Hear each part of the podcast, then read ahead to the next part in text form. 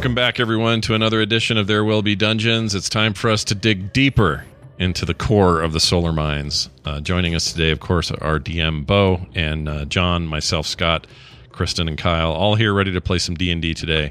So strap in, get ready as I pass this microphone over to Kristen. Who'll catch us up on what happened last time on There Will Be Dungeons.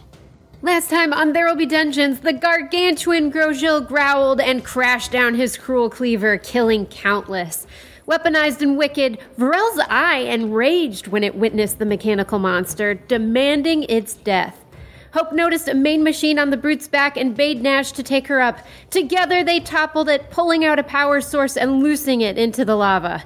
Meanwhile, Varel took a toe before being dined on as a delicious delicacy. However, now inside, Varel found focus, hurrying to Grosjean's heart and heaving heavy hits, wasting wires until the beats were bested. The despot died, but not before murdering many, including Diantalis, Emanil, and Yunyan. Now rejoin our heroes and their forces as the battle rages for the fate of the wide and weird world of the Wastes.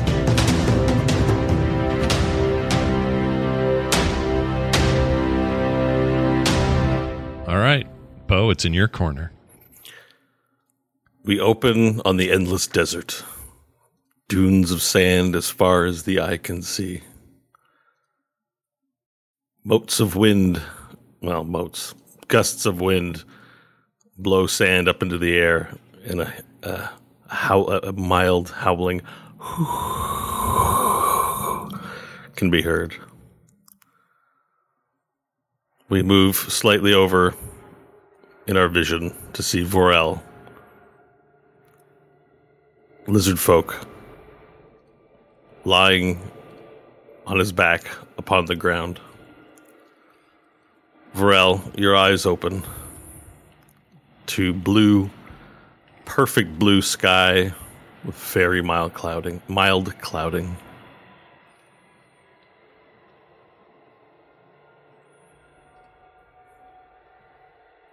Wasn't the sky green? Is it better now? The sky is blue. Awesome. Did I take any fall damage from my big uh my big hurrah launch out the heart? Mm, you could contemplate the fall that had just happened as you come to, but your body feels no pain.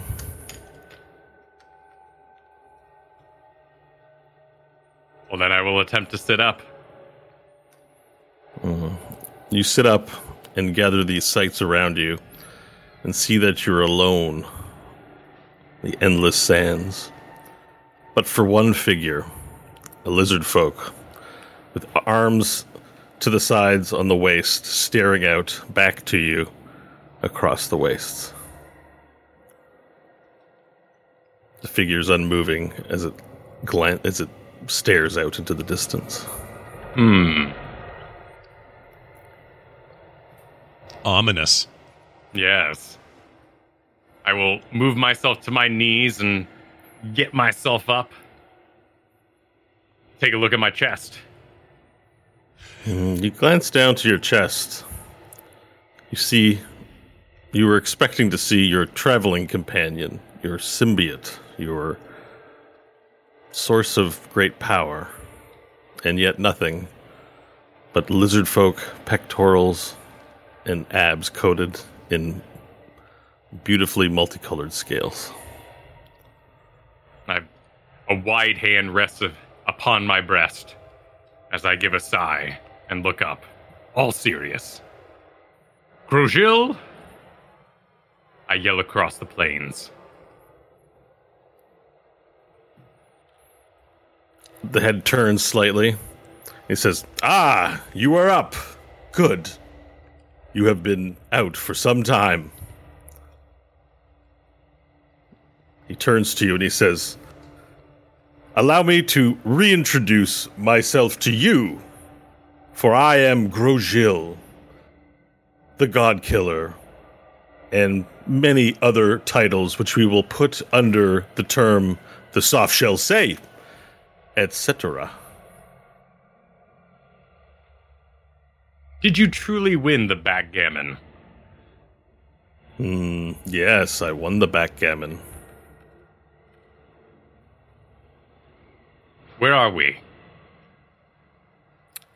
We find ourselves here, in the place where all of our kind are destined to arrive at one day if we find glory upon the field of battle. The endless dunes. I see. Then I was victorious? Hmm. Indeed, you were victorious. You. Your name, I know it not. I require your introductions to know with whom I am speaking. Smile crosses my face as I take a deep breath in. Very well. I am Vorel Rasphim Kurik, the Lizard King. Hero of the Waste, and I, I go through them all. I go through them all for the purpose of time. Uh, Hmm. ending towards the more recent ones of Sailor of Space, greatest of the Time Vorels, most wanted of the Dread Pirates, the Victorious Dreamer, Entomber of the Maggot Lord, Cannoneer of the Principal's Face, Parter of Lasers, and Savior of the Universe. Hmm. You tell a great story with your name, Vorel. I am pleased that I have fallen to an honor as great as yours. For I am the God Killer, but you are now Slayer of the God Killer. Let I all of those titles let all of those titles put aside the rest of those minor stories for the tales you tell the children. And here we find ourselves, Vorel, upon the endless dunes. It is by my will that you are here. So I yet live. Hmm. Your form is formidable. Your muscles will yourself back into the physical realm, as they should. It speaks to your strength. But I am here with a purpose as well. You are not a soft shell, you are a hard shell. And you know that our kind when we speak, these are not but mere words, they are actions made manifest in the realm of the world. Hmm. It is not, the word story in common does not describe the manifestation of pure intention that speaking for our kind is. But I noticed something upon our final battle, well, my final battle your tone, Varel. You spake.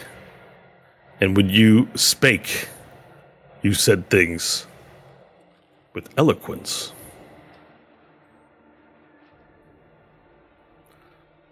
No ordinary lizard folk are you.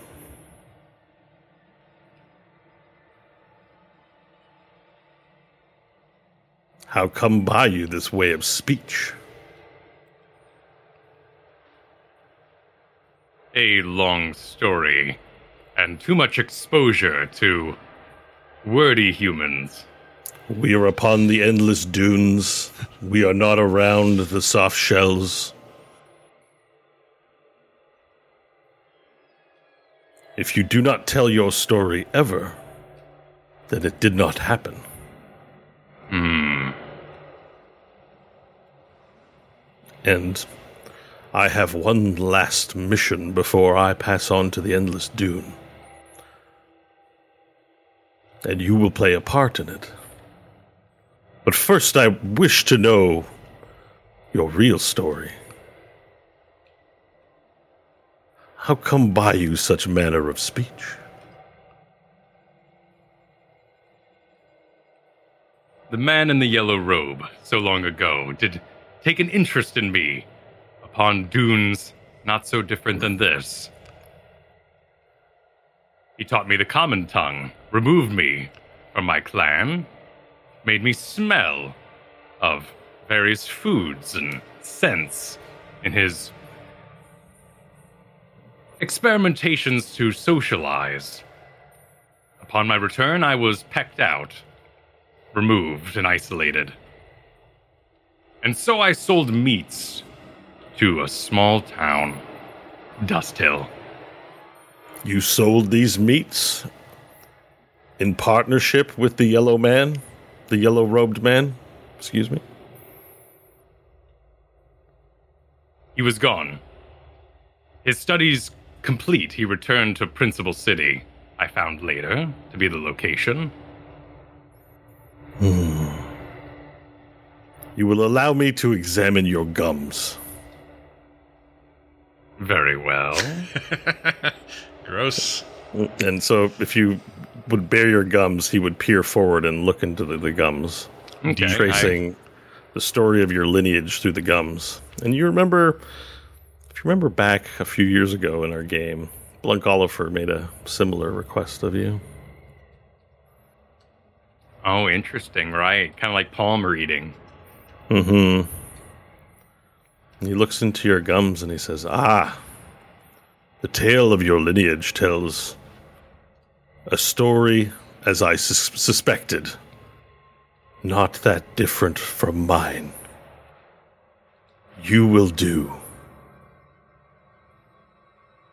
I ask nothing that you wouldn't do already yourself, but that you be sure to include my tale in your own. For you may find today you have a new learned purpose. You will take what I impart to you and do with it as you see fit. For the state in which you found me is something of an embarrassment, my one great loss. How did you end up inside the Froghemoth? Hmm, you speak of my shedded artifact. I will have your answer for you, but we must begin this tale from the start. I, like you, Vorel, had soft shell patrons. They taught me. They pitted me against my own kind. They pitted me against others. They gave me treats. I enjoyed these treats. I had a friend, soft shell friend. But one day I learned that I was not the product of egg, of man and woman together to fertilize egg and make our kind. I learned I was grown in soup.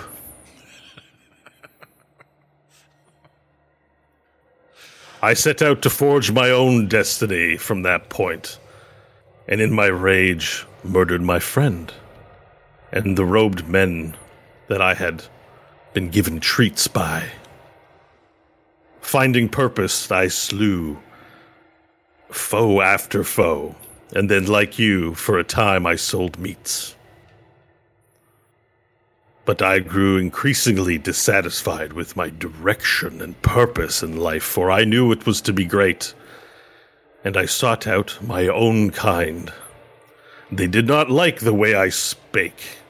They said it sounded of perversion and rejected me. However, I made my truth known when I slew opponent after opponent until I brought all the lizard folk tribes together in Razakval and became the first great Fang. Do you know of Razakval, Varel? Very well. I founded this great nation to start a new era where all of our kind could be united under one banner. And in celebrating my new power, my leadership, my wisdom, I sought to sire many children. I plowed many lizard folk women and many lizard folk men Yeah. to ensure that I had created many uh, them to carry on the name of Grosjean and to carry on our traditions. But as Weeks and months passed. No egg would fertilize. At first, I thought perhaps it was just one of them, but soon all of the women were unable to produce eggs. Then I had some hope the men might produce eggs due to some difference with me, but that did not occur either. I grew in my rage that my story had been cut off, that it would end in my death, and that none further would know Grosjean or the strength of Razakval to carry on tradition, and in my rage I left Razakval to the schemers and plotters who began speaking ill of my inability to procreate. I went to the soft shells and slayed man after man, and they said, Jesus, help me. And they said, God, no, please do not do that. And I said, Who is this God? Who is this Jesus? Tell me. And finally, they pointed me to one who knew this man of metal called the Principal. I defeated him in battle, and I said, Tell me where this Jesus is and this God is. And the metal man said he did not know, but he knew one who did. Another soft shell, with no story to his name worth speaking. Brent was his name. The principal brought me to his land of fire, quite beautiful, I would say, and I signed a contract that the soft shells have. I know still not quite what this is, but I know that if you kill the person you sign a contract with, the contract becomes no longer applicable. So I signed the contract knowing I would kill Brent after I had gotten my end. For Brent knew the one thing the principal and no other man, soft shell or hard shell on earth, did not. He knew where the stairway stairwell to heaven was, and that I could reach God. And he opened up the stairway to heaven, and I went in alone in my rage. These humans of wings called angels came after me, and I tore their wings from them, one by one. You should have seen it. I was magnificent. I rent the army of angels asunder until they delivered God unto me. And there a great face stood before me. It said nothing, and cast me to hell. But so strong was my rage that I resisted his casting into hell, and I reached an arm up and grabbed his great beard and pulled his big face down. I took his nose and I unsheathed the skin from his face, exposing bone, and I entered into the face of God, and I ate upon the brains of God for three months. Satisfied that I had slain the flesh god that plagued this planet of that the soft shells called Earth. My failure became known, and I was given to Brent, and then exchanged back to the principal as a servant for more experiments to be conducted on, just as I had been at the start of my life but they could not control me. They could only take pieces of me and manufacture them into artifacts. And so, your principal kept me buried until his hour of desperation he unleashed me unto your battle. I do not fight for your metal man. I do not fight for every anyone. I fight to slay gods who prohibit the name of Grosjean from ringing out upon the lands. And thus I ask you this let not the name of Grosjean pass into nothingness. Let the name of Grosjean the God Killer haunt the children gods.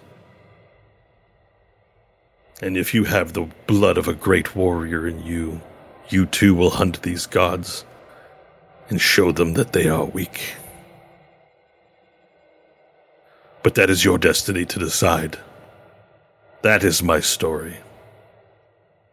And see to it you verify upon your own ability to carry on your name. For if the humans deemed you dangerous, then you too will be unable to sire any children. Think on that.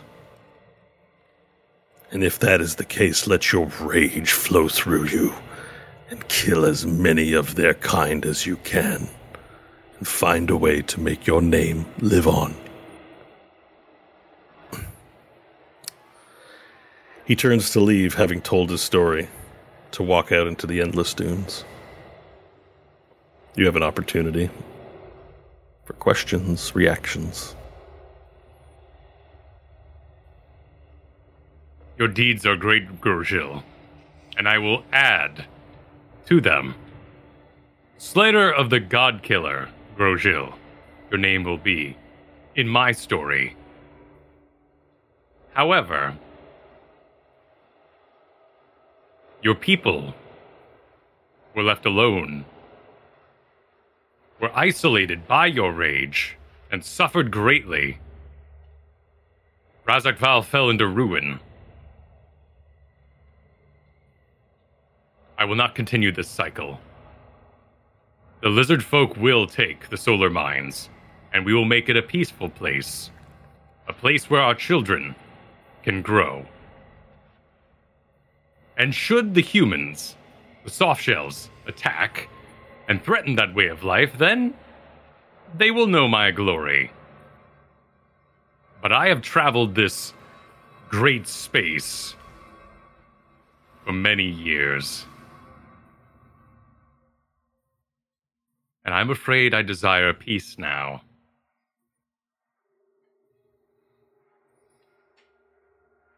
You have nobly told your story. Thank you. But you will find the fight comes to you, sooner or later. The gods meddle interminably. Turns and walks off into the distance. The wind begins to pick up, blowing more sand dramatically, obscuring your view more and more. As he walks off, last chance for any other actions or business you'd like to do before he's Wait. gone forever. Still, I ask, how did you end up in the Froghemoth so long ago? He stops. I explain, Vorel. They made weapons of me. They could not control me as their dog. So they carved pieces from me and made artifacts of them. One of their warlocks carved out my eye and made it into whatever it is you have. But I have no sentimentality as a soft shell. I suffer no insult that you use it. A weapon is a weapon, whether it's made of rock or bone. My eye is yours to wield as you see fit. I A formidable rather see you weapon, no peace. doubt. I have no wish for peace. Make no mistake, Vorel. I walk not into the endless dunes in search of quiet.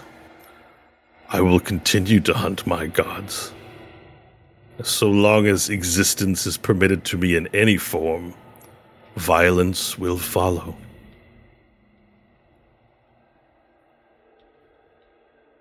But this is my tale, and you have told me yours. And you have defeated me, and so I acknowledge your strength. Perhaps we will see one another again upon these dunes.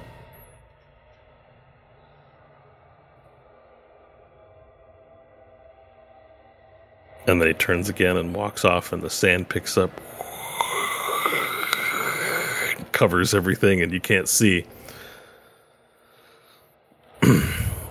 the next thing you notice, Varel, is a smell. Now, you're lizard folk, so smell is a more visual thing for you than for other people, and it smells like armpits. Like, like a gust of armpits enters into your nostril, as well as kind of shit. Kinda. Uh, it wakes up and opens your eyes, and as you open your eyes, you see Bok Bok. Vorel! Vorel! Vorel! And then overhead, a ship flies by, and you hear a sound of explosion. Vorel! And you wake up with one hit point. And you wake up in an area. And uh, uh, the rest of the party, you're going to be out of it, although you may wake up soon. But I'm just going to move the map over to a visual so you can see kind of what's going on.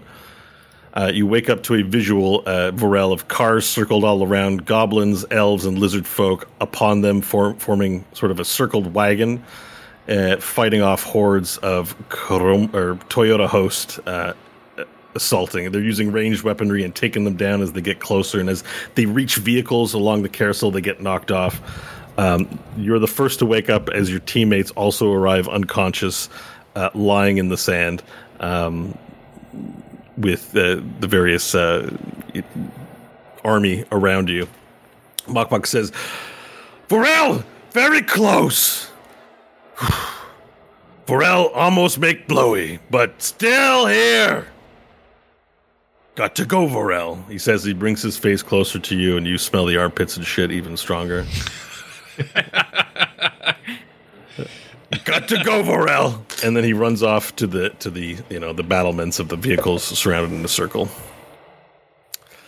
Uh, you look around and you see uh, Admiral Chrysorius providing directions. Nobieri, Monsoon Cabbage is nearby. Um, the two Nashes are also helping on the front lines, as well as Bertrand Bolg. Uh, your teammates are, are all unconscious, but living as far as you can tell from a quick cursory glance. With my one hit point, I will stagger up. You know, let the camera spin around my feet, viewing the insanity about me.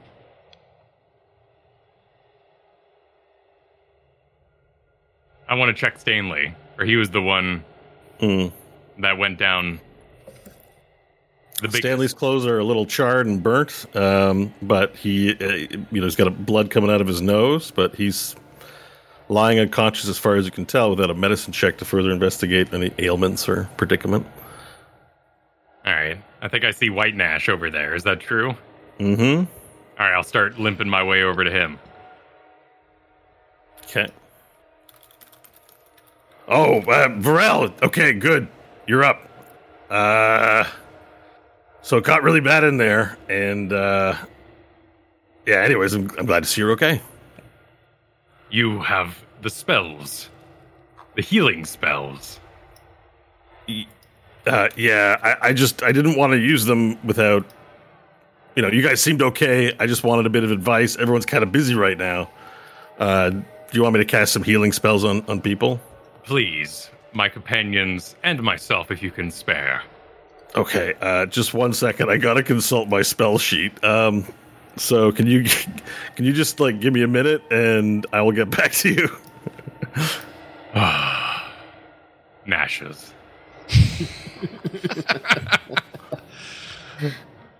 Yeah. I'll head back over to the party. I'll kind of line them up, having some idea of ranges and AoEs, so I kind of stack them touching feet in kind of a big triangle, assuming that will allow AoE spells I've seen Stanley and others do to hit them all at once. Okay. Maybe maybe cross their cross their hands on their chest and kind of make them look spellish. Oh, okay, getting them ready for the heals kind of thing. Yeah. All right, perfect. Uh, all right, well, I'm going to get. Uh, I'm just looking at the spell list for.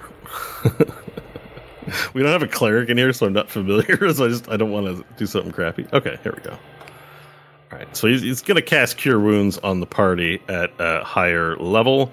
So when he casts, and he has, I would think, okay, fifth level. All right, so five.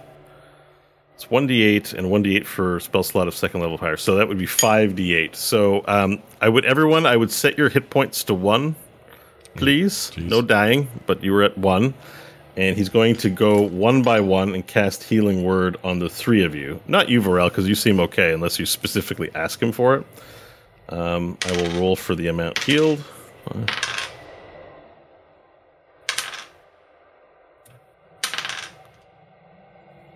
Uh, 21 hit points for everyone. And at this moment, you could benefit from a short rest after waking up or in this area. You're sort of in this safe zone where you can sit down. Well, not for well, maybe for an hour. So I'm sorry. We're all we're all at one. What did you just roll? What was that? Yeah, you were all at one, Okay. and then at well, you're all at twenty two now. Okay. All right. So, that's what that roll did. Yeah. You were all caught in a giant explosion. That's all you know. You come to with twenty two hit points. Okay. Gotcha.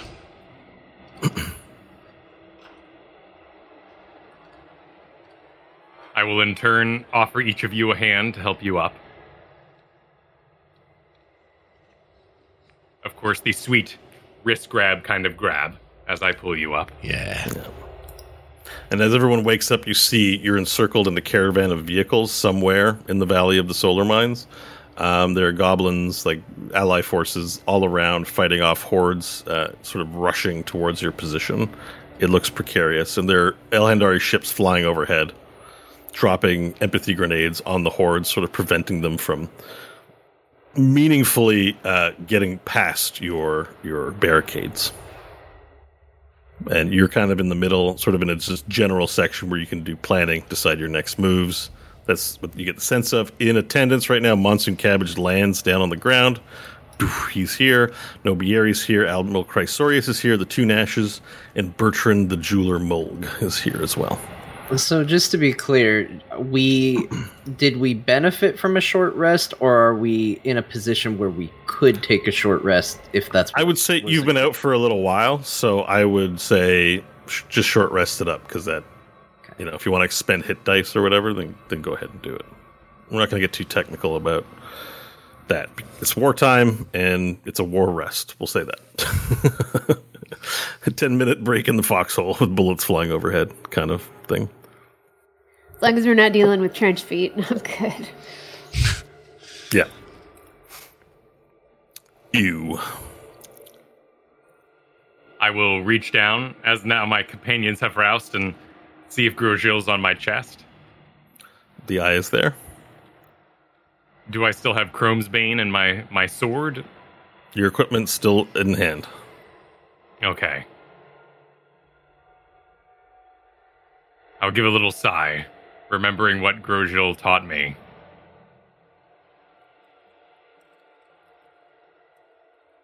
Friends, we foed. Excuse me. We fell, the mighty foe. we fell, the mighty fell. Fell the mighty foe fell. Have you still fight in you? I'm not dead yet. As much as one can have with 21 hit points, says Nash.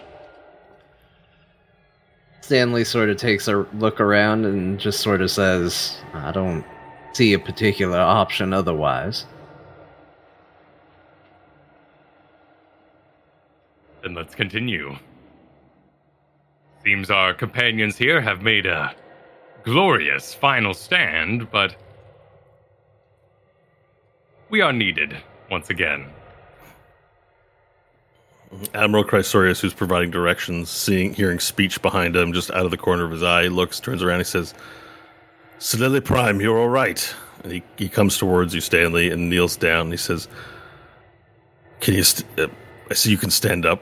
Um, how, how, how are you? I, I, I- we're in need of your guidance right now." Right now, we don't need my guidance. We need yours. You're the military mind. We need to get out of this situation. We're holding here, but there are other forces and other battles occurring all across the solar mines. Um, this isn't important. We're here to keep them busy, to keep the fight going. If you're up and able, the entrance that we planned to enter below is enveloped in lava, and we need a plan B to get you inside the underground, or this entire battle's for naught. The two Nashes here have not entirely been helpful with this.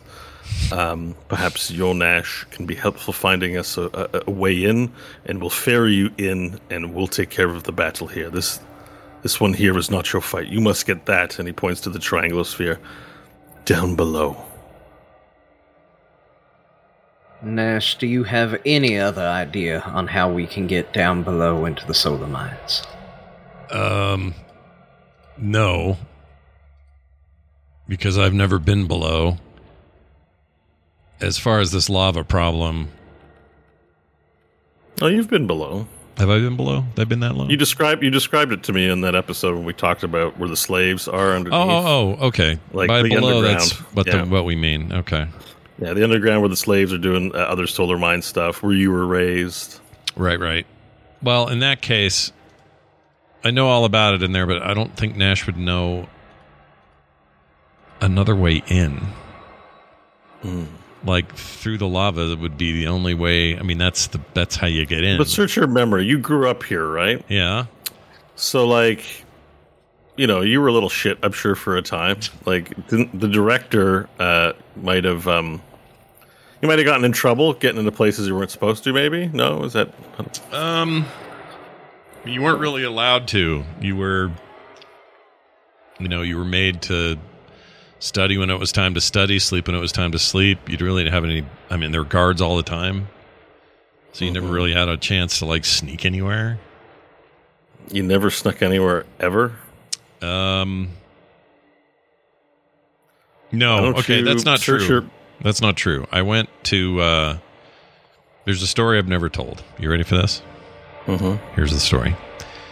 Uh, there was a night, but this is before I got put down in the mines. So this this is early when I'm still being sort of I don't know groomed to be whatever I'm going to be, and um, I'm ha- having access to these old books and these old things, and they're teaching us and all that. Um, we weren't allowed to go near the kitchen or kitchens, and uh, there was a night where I snuck out to get food because I was hungry. But that didn't reveal anything about a way down there or alternate ways in there. Well, uh, one of the Nashes speaks up and says, uh, "Nash, what about that one time we, um, you know, we stole some, uh, some books." Well, that may be one difference between me and you, White Nash. I never stole any books. If I did, I'd still have them. He would say Nash.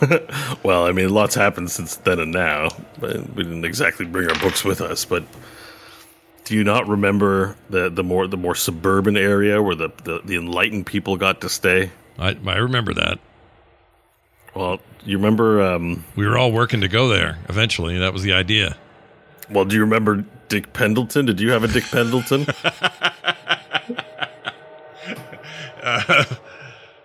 Uh, table talk. Do I do I know this Dick Pendleton? Have I heard this name it's up before? to you. Did you know? Do you want to go along with this and say like, "Oh yeah, Dick Pendleton"? Or- Um, you know No, what? I don't. This Nash- is this is a character creation choice right here. No, What I you- like what you- this. Let's make Dick Pendleton. I want to know more about him. So yeah, I'd So- say I, I remember his name. Sure. he was a kid in our like, you know, they called them classes, but it was kind of like forced learning, right? Like, Yeah. I loosely lo- used the term. Well, you remember he dared us to like go up, go up and, and take a book. Vague, vaguely, I guess I kind of remember that. like that class it was a class about like learning about like i don't know what what movie they would just made us watch movies and taped our eyeballs open you remember that Yeah. and then after class after class he, he called you like he said you weren't brave he said he called you a, like we don't really say those words anymore he called you a wussy Oh, you know yeah. you were just Yeah, I remember that. he said i'm not and then he said well if you're not go go go sneak up that hallway and steal that book Okay. Yeah, I kind of remember that. But I just still don't Right. understand if I stole that book, how that got, how that gets us any closer to the, the core of this. Well, that's how we get down, right? The main entrance is down, but there's like wherever that book was, Yeah. there's got to be a way in. Oh, good point. We just got to remember where it was. Do you remember what it like? I sort of remember when I went up. When I got up there, I couldn't believe the amount of not just books, but they had movies there, and they had like, like, like really nice blankets and a bunch of clothes, and everyone looked pretty clean in there. But I mean, we just took the book and got out. Well, I do remember. I remember they were pretty highfalutin over there. Kind of hated them for that, so I do have memory of that. But as far as like specific locations, I don't remember any doors or hallways or what direction to go or any of that stuff. Maybe if we went together or somehow sc- figured out a way to scope that out together. I don't think either of us are very stealthy. So Monsoon Cabbage steps up and he says, I'm glad I got everyone. His, his, his clothes are pretty like uh, tattered up and stuff like that. Admiral Chrysorius speaks up. He says, Yes, uh, Monsoon Cabbage got all of you out. Thank you, Monsoon. Sorry, my job here, I didn't want to take a, wasn't trying to take some sort of credit for anything. I just wanted to say I've been flying up in the air a lot. And I noticed that uh, there's this area where there's a dome. It seems like there's a lot of clean meat in there. I mean, humans. Do you Clean suppose meat. your clean place, might, highfalutin place, might be in this dome? Well, probably it's the only. I mean, if it was like it was then, it's the only place anybody was clean. So sure, that's as good a that's as good a uh, objective as any. Admiral Chrysorius turns to you, Stanley, says, Does that confer a high degree of confidence when he speaks that way, or low? Honestly, I have no idea at this point. Nash is a unknown quantity, but it's the only information we have to go off of.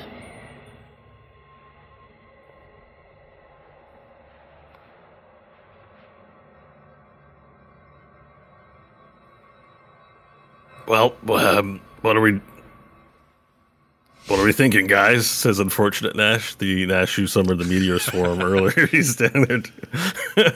You know who's you probably need me to not, cast any spells? you know you know who's probably not stealthy at all. Unfortunate Nash is my guess. Um, I mean, if we're gonna get over there, we gotta have well, a more than twenty two hit points, and b we gotta be able to do this quietly.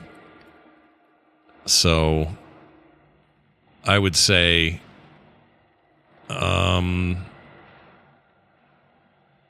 we probably all should go at the same time, and the and the two Nashes, uh, me and White Nash, will try to point us all in the right directions as we get there.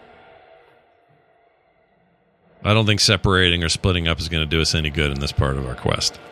well, take whoever you need, but make make the. We need a quick decision. And by the way, don't forget your long rest in a can. You've got on your in your equipment. Yeah, I would probably take this would be the time to take it. Do we all still have that, or just a cup some of us? You all still have it and haven't taken it. Okay, But it does reduce your overall life by five years. yeah. I don't think. Hmm. Which for a lizard folk is like a tenth of your days.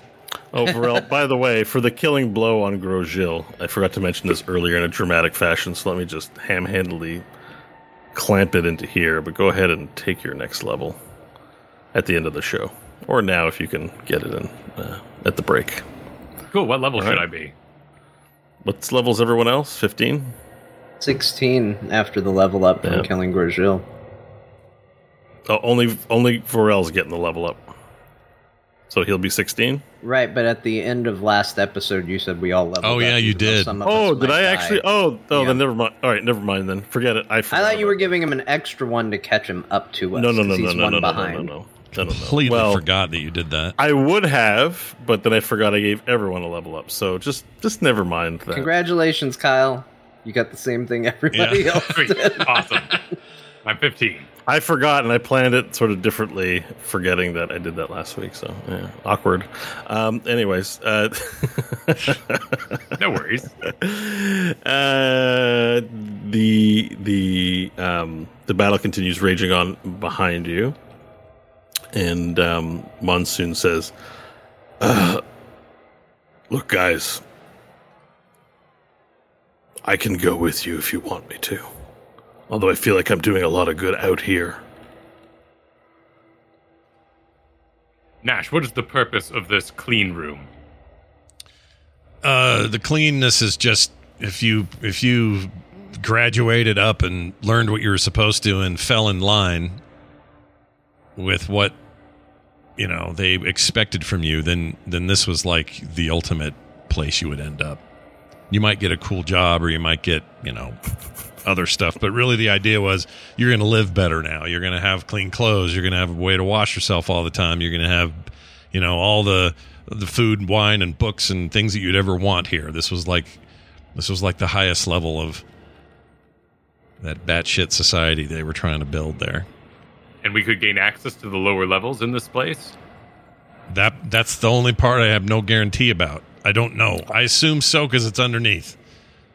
There, there are gates. Uh, as I was flying up, I saw the Kuromukishi who are stationed in their exit to go fight in the battle. As far as I can see, the gates are unattended.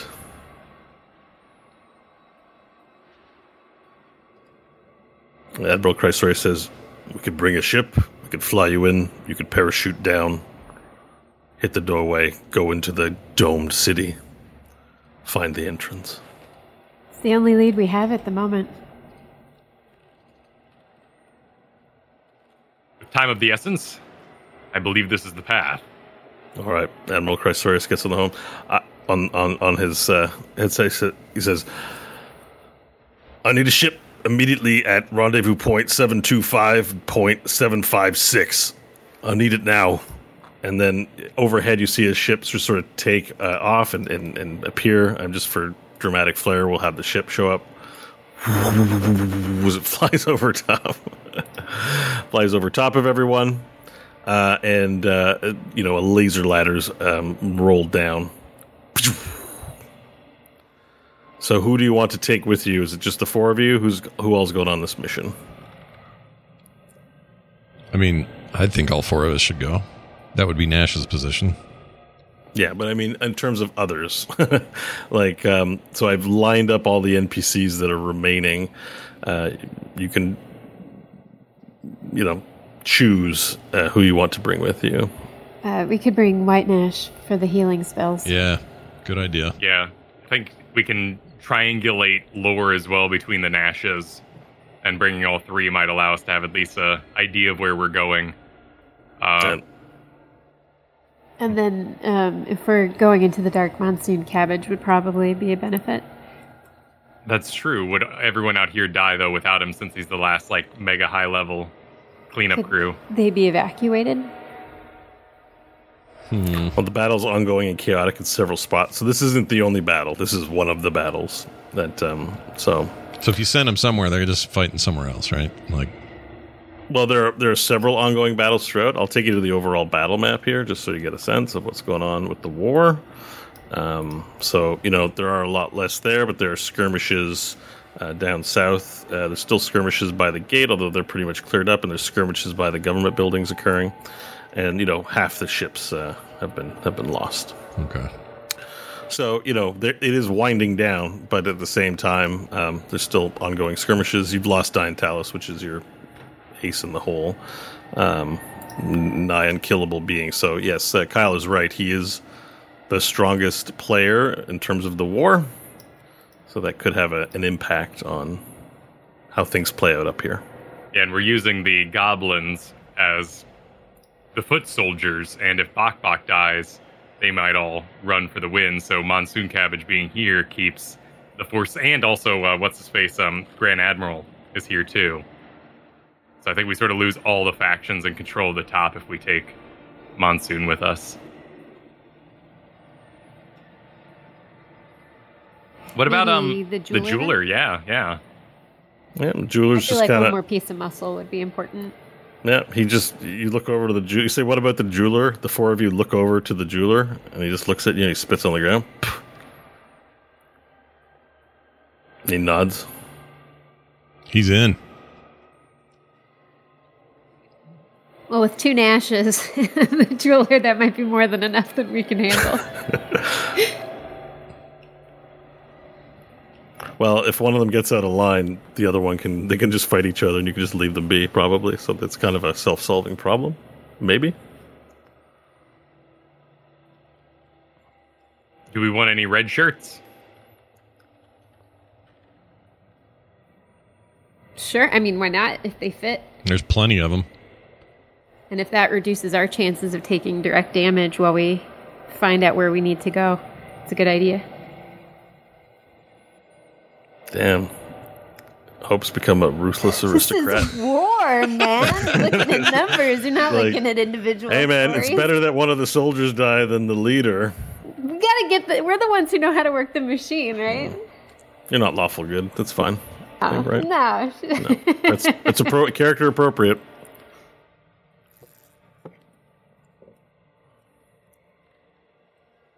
Okay, what if we Stanley brought looks, a? uh, looks at the crowd of people and just he, he looks at everybody and just goes, "Just get whoever we need on the ship, how whatever we need." And he walks up and starts climbing the ladder.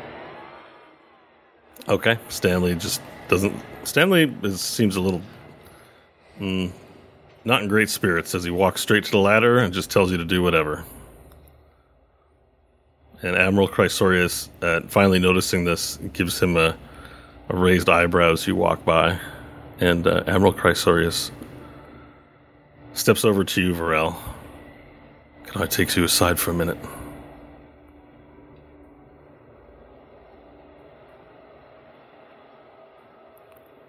I don't think Stanley's doing very well.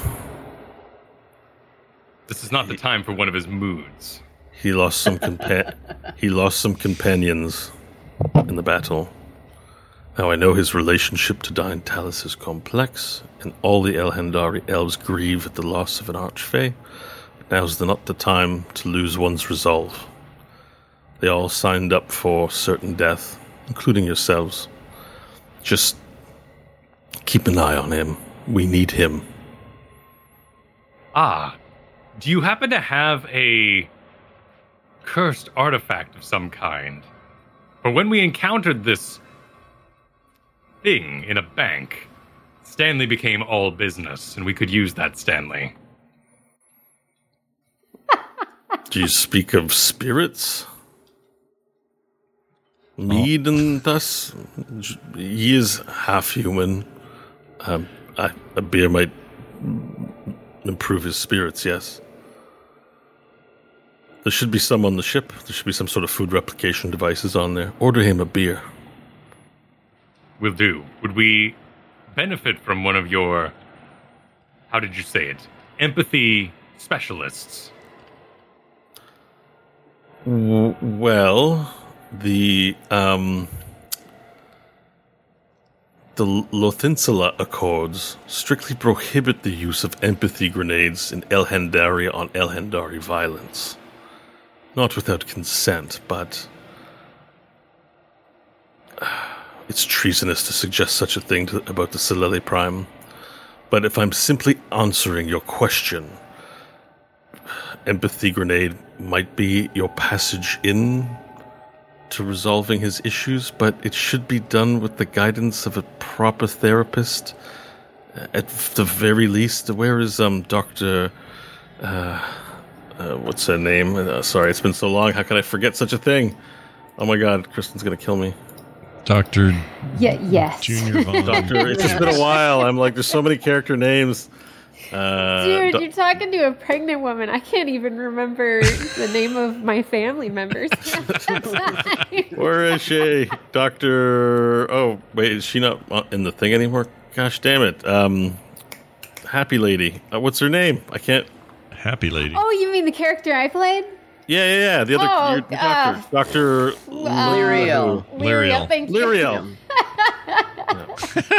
Christ, sorry, it's like uh, perhaps Lyriel would be a good person for therapy, but I, I think she's remained on Mars and not here. Uh, do we have an? em- I can see if there's an emergency therapist in, in remaining standing. Should Hand me the that? grenade. He takes an empathy grenade from his belt and puts it in your hand, like Predator style, like just with a firm elf clasp, stronger than you anticipated. I will return your Solele Prime to you, and should he remain emotional in the face of certain death, I will use this. Okay, all right, you have an empathy grenade. Mark it on your, mark it on your uh, character sheet. He, uh, Admiral Chrysorius grabs your shoulder and says, "Thank you. May Elhendar watch over you." For peace. Mm. For all of us. And I'll kind of, you know, Wait, am I the last one on the on the ship? Or No, no. Stanley Stanley walked off. Everyone's down there. You're just having a private consultation, so you can turn to everyone and speak. I, I turn and lament the fact that I can't grab onto the ladder and have that fly off with me holding onto the ladder because not everyone's on board yet. So mm. I turn back to the group. Let's load up. All right. Okay. Yeah. You, if everyone doesn't resist, you can load up. So you're loading up. Let me make sure I write down who we're bringing here because I probably have to make some adjustments. Uh, you're bringing jeweler, right? Yes. Ju- Yep. Thank you. The jeweler who is on Nash, Nash control, Nash focus control. Yeah. Okay. Na- I'm gonna write Nash control. Man, you got the Nash short control. end of the stick with that job. Uh, so white Nash. There's three got- of them. There's three Nashes. Oh my gosh. yeah, we got white Nash and fortunate Nash. Is unfortunate Nash going, or is, are you leaving him behind? Um, I I think wasn't clear on that. I think he should go. We need we're gonna Right. need more magic stuff. So I need the firepower. No. Um, so Chrysorius, Cabbage staying behind, Nobieri uh, staying behind. Um, uh, okay, and Bok staying behind. So that's it. You're bringing the jeweler and two extra And then um, as many goblins and elves as can be spared in this little area of the battle. okay, Admiral Chrysorius goes around, taps shoulders on goblins. Uh, the goblins don't listen, so then Bok has to go, go, go, goblin, go, go, Varel! So goblins kind of show up all like picking their ears, They're just like they're antsy, they're looking for a fight, and Bok Bok directs them to get on the ship. Um, how many, Varel? Need no. Not too many. Fifty? Wait a minute, that'd be too many. That'd be all of them here, right? I don't know. Bok Bok, we will work on your counting when I return. Give me five. Five o. Five o goblino. Okay, you, you, ah, you, you, a special, special guy. And he brings one over who has like one big undertooth. And who else? If an elf or two can be spared. All right, so I'm gonna get two elves. Gamal Chrysorius looks around, tags two elves, tells them to go up. Uh, Varel, there are also lizard folk around. There's few of them, but they are. You do see them on the front lines. They're they're. You'd have to yell out after them to get them. Yeah, no, I've uh, they their presence is inspiring others to keep battling, particularly on the front line. So removing them would be a blow to morale here, in Varel's terminology. Hmm. Very sensible. All right, I'm just writing down uh, some names here. Okay, so they move up into the, the ship. Everyone else can get on. Um, who's in control of the triangle sphere currently? I think Hope has the remote for it. Yeah.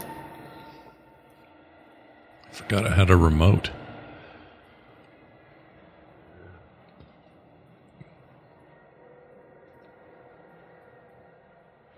Okay, perfect. So the uh, the party moves up into the ship, and you are now last on the ladder, Varel, on the laser ladder.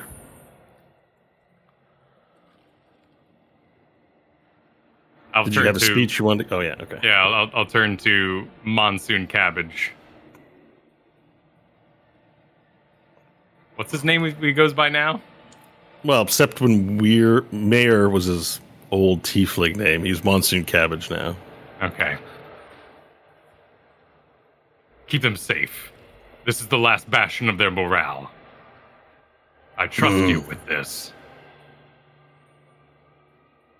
Fortiet Kala. A fine place to put your faith. Yeah, and he Superman's up into the air because he's a vampire, and then he just immediately rushes uh, down off into the distance to find another battle to help out. All right, um, you are now in the air. You're in the ship. Uh, the ship hold. It's not going to be. It's not take take very long. The uh, uh, you hear the the, the pilot uh, over the intercom. Uh, we'll be at we'll be at the destination in about two minutes. Prepare yourselves for jump. All right, and then Hope's gonna turn everyone, turn to everyone, and just gonna. All right, now since we're going underground, it's probably going to be a lot of closed off spaces. We may run into groups of bad guys. My thought here is that the elves throw the empathy grenades, as many as necessary, to quell whatever size group. You guys know the sizes. I don't for these grenade effects. And then once they're sedated, we rush in, we kill them, and that's how we do it. As little damage sustained as possible. The goblins look to you and they go, um, what if make damage? Oopsie. What's oopsie? Oh, oopsie. Um, make axe, axe go, ooh. An axe go cutty, and bloody go. That's all right. You know, accidents happen. We we even have accidents sometimes. That's all I like Horn Lady. Just wait for the blowies to go off and then go in. And then you can have as many accidents as you want. Good, good, plan good. Bok Hope's bok, good shaking her head. She can't believe she just said that. All right, perfect. So you've got two minutes. The two elves have just gone into motion right away. Stanley, you're up first. You get a back. Uh, they strap a parachute onto you very carefully. Uh, Nash, the three Nashes, they just hit you with like they just slam you in the chest with it. Like here you go, put your parachute on. And they give one to each of the Nashes, and uh, Varel, they give you a parachute, and then Hope, they approach you and give you a parachute as well. Um, you know what you're doing out of all the teammates when it comes to like gear and equipment, so you're able to put it on more ably. White Nash turns to you, Nash, and he goes, "Um, you know how to work this?" No, you don't. Oh. Hope will go over and start checking everybody. Yeah. yeah. The jeweler puts his on. He's got no problem. He's never done it before, but he just has toxic male confidence, so he's putting it on. Uh, he's he's just putting it on, and he's not doing a he's not doing a bad job of it either, right? That's the annoying part. Um, Varel, do you put a parachute on? What is the meaning of this backpack? If you hit the ground, you're dead. So it stops you from dying. Think of it as slow fall from Stanley, except uh, a physical way of doing it. No magic. You might you might like that. It's the warrior's way. Stanley, do you take insult in this? No, if in fact I would actually prefer you use this instead of asking me to save you again. You are grumpy, sir.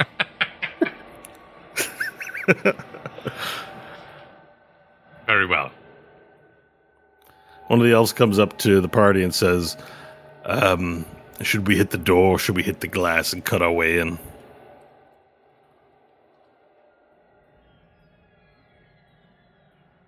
Who We're would hitting the door, right? I mean, yeah, It was unguarded, as the report went. yeah. All right. Here we go. And he starts lining up the goblins one by one and lining you up. Do you know what order? Who wants to jump first? Jump last? Jump order, please. Oh my gosh, I don't know. Give me a jump order. Stanley got on first, so he'd probably be all the way in the back, so he'd probably be one of the last ones to get out. Okay. All right. So Sta- I would guess near the back, but also strategically speaking, if somebody messes up their parachute, I can catch them. yep. Stanley bravely moves to the back of the line. Wait, do the goblins all have uh, parachutes? yes, they do. Do they look like they know what they're doing? No.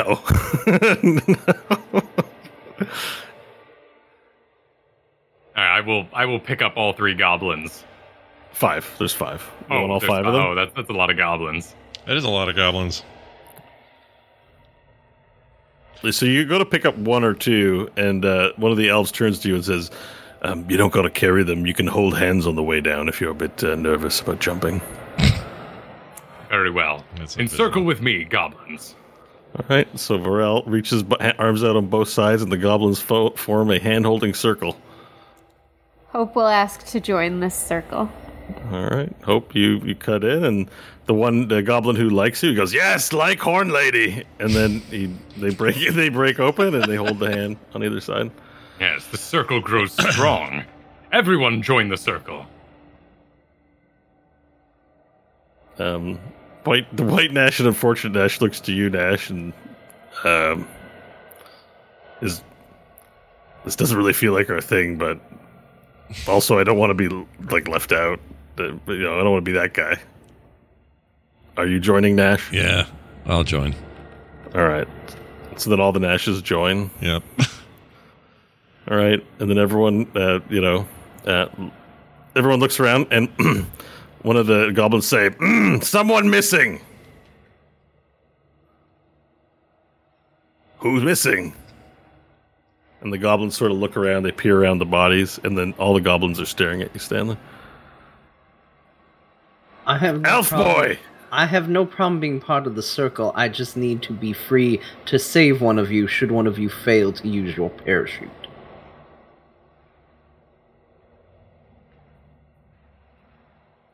Magic doesn't just take care of itself, it requires waving of hands. I need to keep Well, it free. One of the goblins smiles at you and says, "Okay, thank you."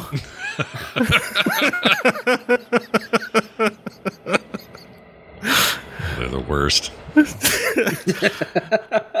Uh, over the intercom, hear, all right, we're getting close. Get ready. And then the door opens up, and the air blows in, and everyone's clothes are going crazy.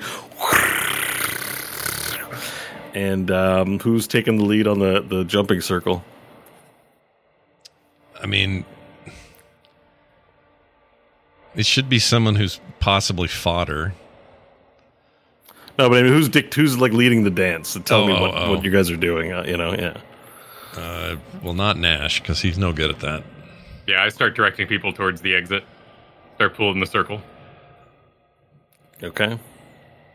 Uh, well, you start pulling, and everyone's a little quiet. So Bertrand goes, "F this," but he says the full word like so slow, and he just jumps out of the plane. The jeweler's first to go. Well, Nash, are you gonna let the jeweler show you up? Maybe.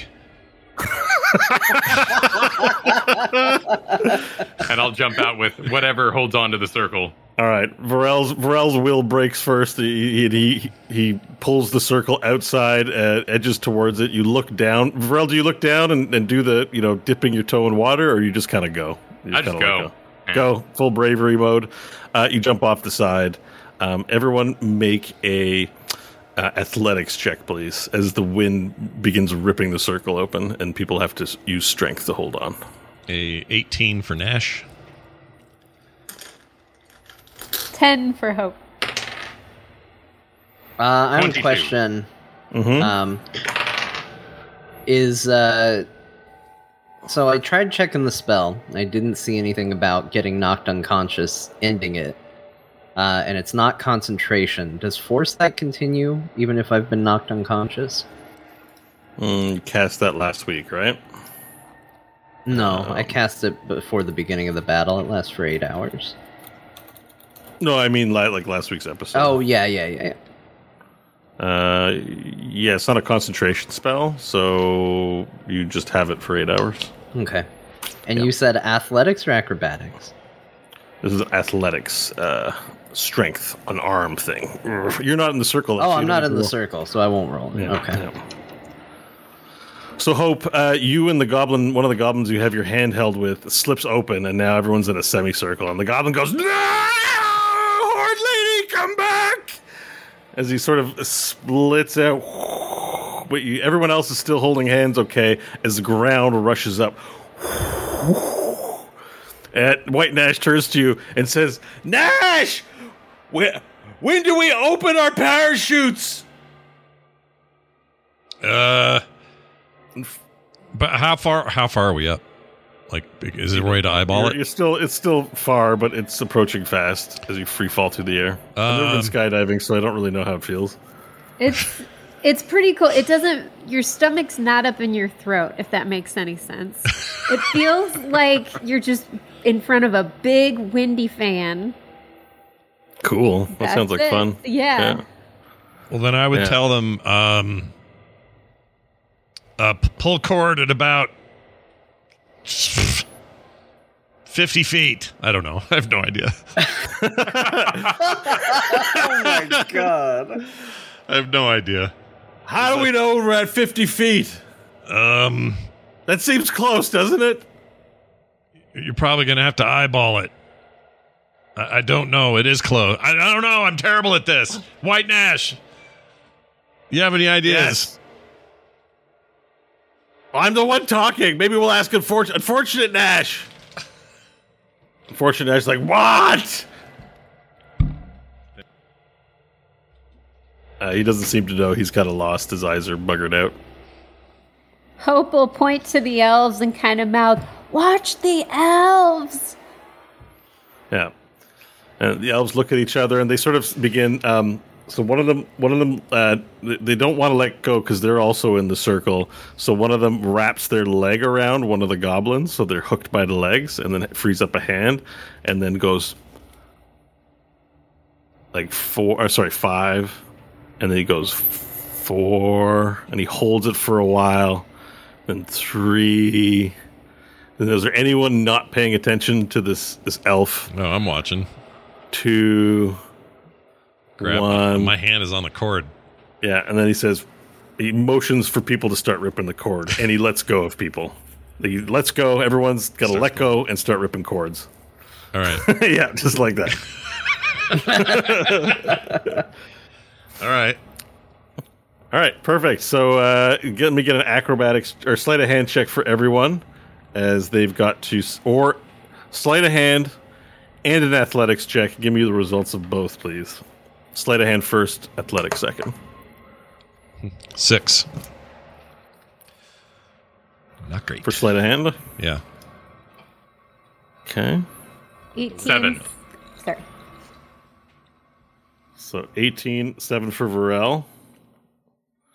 18 for Hope. Okay. Uh, and Stanley, you got to do this too because you're ripping your cord as well. Yeah, 24 sleight of hand Mhm. and uh, 21 athletics. Okay. Can I get the athletic rolls for Oh, the yeah, other three, right. please? 22 for Hope. Uh, natural 20 for a 21. Okay. And Varel.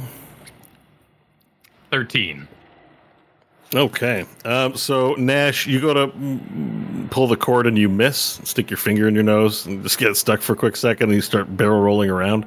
Um, hope you pull your uh, ripcord without problem, whoosh, and you start parachuting down towards the ground. You're quite close. You'll be in the ground within seconds. Um, Stanley, with grace and um, ability, you pull it as if you've been doing it for hundreds of years and smoothly move into a gliding paratrooping position. Uh, Varel, you as well just like can't seem to find it. You go to pull and then it's not there, you pull and it's not there, and you pull and it's not, and you're just like a little confused. It's just not quite working out. Um, the ground rushes up faster and faster as, as the rest of the group floats up. Uh, you also have one of the goblins stuck to you as well, and he, you hear him go now. Uh, so Nash and Varel, you have a second chance to make your rolls. This, All is, this is the sleight of hand roll, right?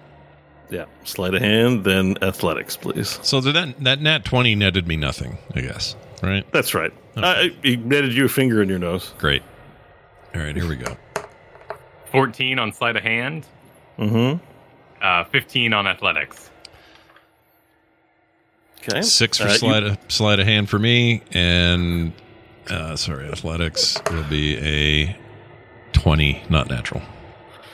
All right. Well, um, Varel, you're able to find it finally. You pull it and move up, and you got a goblin stuck to your leg who's just like didn't understand the instructions, just, just hanging there with, an, with an unpulled parachute. Um, the rest of the goblins have pulled their parachute, but they're tangled up into one giant uh, mess, uh, having sought each other out and clambered on, but they seem fine anyways. Uh, the elves are doing just great. Nash, you continue to plummet through the earth to the earth, um, and I'm going to roll for your other Nashes too. Let me guess. Yeah, they do okay. Uh, what? Well, no, hang on, they don't do okay. White Nash uh, is able to plummet, uh, is able not plummet, able to pull his chute for, on the first try, but um, White, uh, unfortunate Nash, uh, he's having his own. Oh shit, he's having his own difficulties too. So you and unfortunate Nash are racing towards the earth. You both have a moment where you look at each other, and he goes, "What?" As he's trying to, as he's trying to. At this point. Stanley would hit him with Featherfall before they're too far out of range. Okay.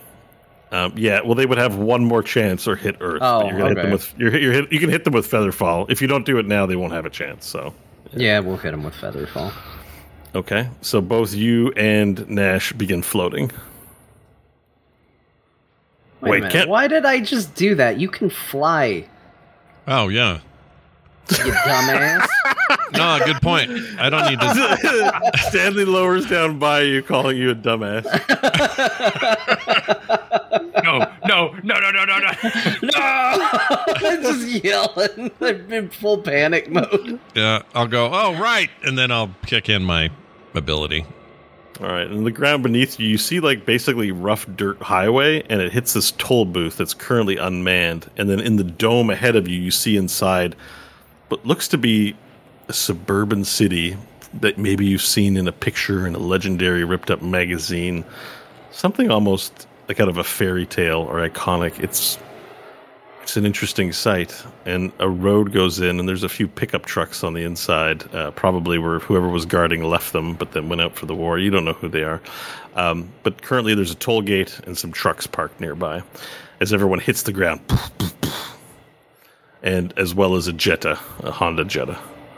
Is it Honda? Whoever makes No, a it's Volkswagen. No, Yeah. but maybe in this universe. Yeah, maybe in this universe. Sure. Why not? I mean, if you want a four door sedan, there's one available as well.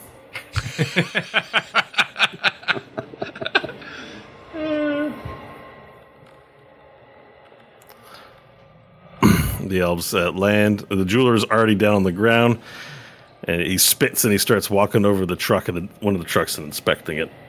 I think this little B word will do. Crusty fella. What's that? Nothing. I didn't say nothing. Yeah, that's what I thought. I may be a crusty fella, but you got a crusty mouth. Well, that's hardly an insult. Does he look like he's gonna drive? Hmm, he's no, no, he's, he's inspecting the car. You know the way car people do, where they look at the car and they kind of checking it out. He's kind of looking at it right now. Yeah. I'm gonna kind of gravitate towards Hope. I want to ride with whatever vehicle she's driving. All right, Ash, where are we going? Uh, down. Well, I don't see it. I don't either. stairwell here. What kind of direction is that, you dummy? I don't know either. I don't know. I just know it needs to be down. I told you guys this up there. I don't know the exact hallway or doorway or any of that. I hadn't been here in 30 years. Well, look, I, I guess that giant lizard guy must have knocked all the sense out of all of you. You're so quiet. We're in the middle of a war. Where are we? Where the beep are we going? yes, yeah, I was listening to you talk. You said something about a clean place and there's clean people in there. Did they not got a bar? Did they got a store? Like a confectionery uh, play? Like, what do they do for commerce? Commerce is going to be the cleanest mother place that you're going to find. What kind of commerce they got in there, Nash? uh, I don't know. Because again, I w- hadn't graduated to this place yet. So I don't know. This were all the All right, the- well, the- if you yeah. if you live here and you don't know something, how do you find it? They got a telephone. Wait, you guys don't know what telephones are, right? I, I mean, we got walkie-talkies. You should know what telephones are. I, kn- I've heard of them. Man, we're gonna die. I told you up top. I don't know much about it down here. All right, so here's the here's the plan. I gotta start taking control. You guys are so quiet and sullen. I don't know what the hell happened. The only one talking any sense is the lizard guy. All right, and and the tiefling lady's okay too. But you, the triplets over here, triplets over here, and the emo elf boy, they're not giving me a lot of confidence here. We need to get in the game, people. All right, We're gonna kill some dudes. All right. Yes. Yes, we are here to kill. We are here to be victorious. All three Nashes in the back of the truck. The unfortunate Nash and White Nash seeing your ability to command immediately comply. All right, Nashes. All three of you. Where are we going? Well, no, that's just it. They don't know, uh, Varel. So here's what you know. What you know what you do when you don't know something. You ask directions. So I say we get in these trucks and we go ask somebody, and if they don't tell us, we'll make them tell us. Cool. You might sound have like to- a good mother plan. You might have to kill them. No, nobody here is going to give you anything willingly. Well, as long as it feels good when I do it, I don't mind. All right, where are we on at on the map here? Um, so, like on the overall map, you would just be like at an entranceway to, on one of the edges. I don't wouldn't say specifically where. Um, there would be four. What you would see in the air is there were four entrances, like a north, south, east, west. So you're dropped off, let's say, at the south entrance. So the oh. road heads into the town where you can see the skyscraper landscape and a suburban landscape before it. It's not that large, however. It's like a Barbie house version. So uh, I don't picture the Matrix or endless sky. It looks kind of like a doll's house version. So three or four skyscrapers and you know an, a, a small town's number of buildings. A model, a model area, if you will. All right, let's find a local. All right, everyone hops into the trucks, and you take off. As the car engine moves up, it's a stick shift. Hope. So I think that that's an enjoyable thing for people that like cards. It's not Yes. automatic. Yeah. All right. In the back, in the back of the truck, I'm going to bend down for all three Nashes. You know, one on each side with maybe Nash Prime in the middle. Nashes, we need you to remember. You must recall things. Nash, I've heard you. Nah, middle name, Prime Nash. uh, yeah. What? Yeah. No, Prime. Uh, Oh, my I'm Nash. Prime. Never. Don't listen to him. I'm Prime. Yes. Nash. Optimus Prime. he says. You spoke of the sparkly vampires long ago. Yes. Where did they keep these books? Oh, the library. There we go. That's a location. Yeah, but that was apart from this place because. like I, it was not part of the dome. It was part of the education stuff. You graduated to this place, so it's not in here. I don't know where it is in relation to here. Look, you you remember we stole that book for Dick Pendleton, right? Yeah, I'm telling you, I got a good feeling about this. If we just go this way, all right, we'll just figure out where a book like that. Do you remember what the book was? no, it was something um, that didn't interest me at all.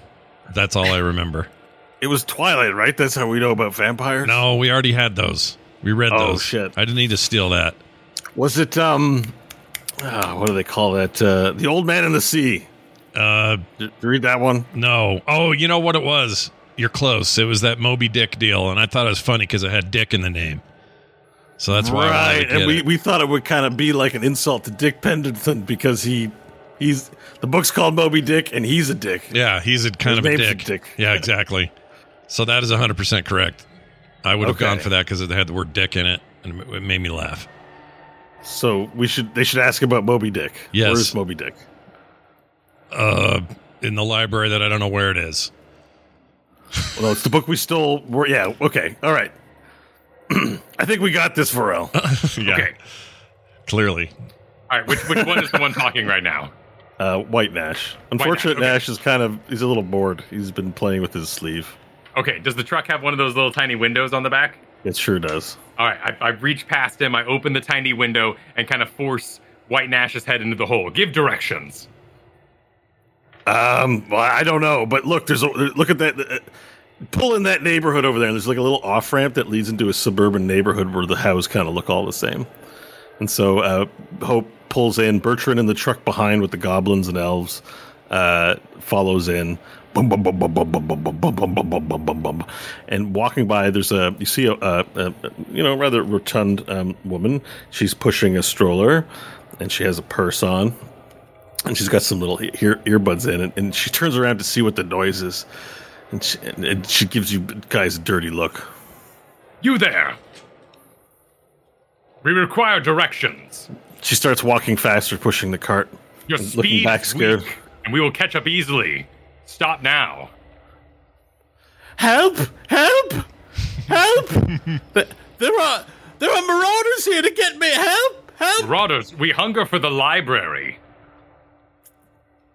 Help! And she begins pushing even faster.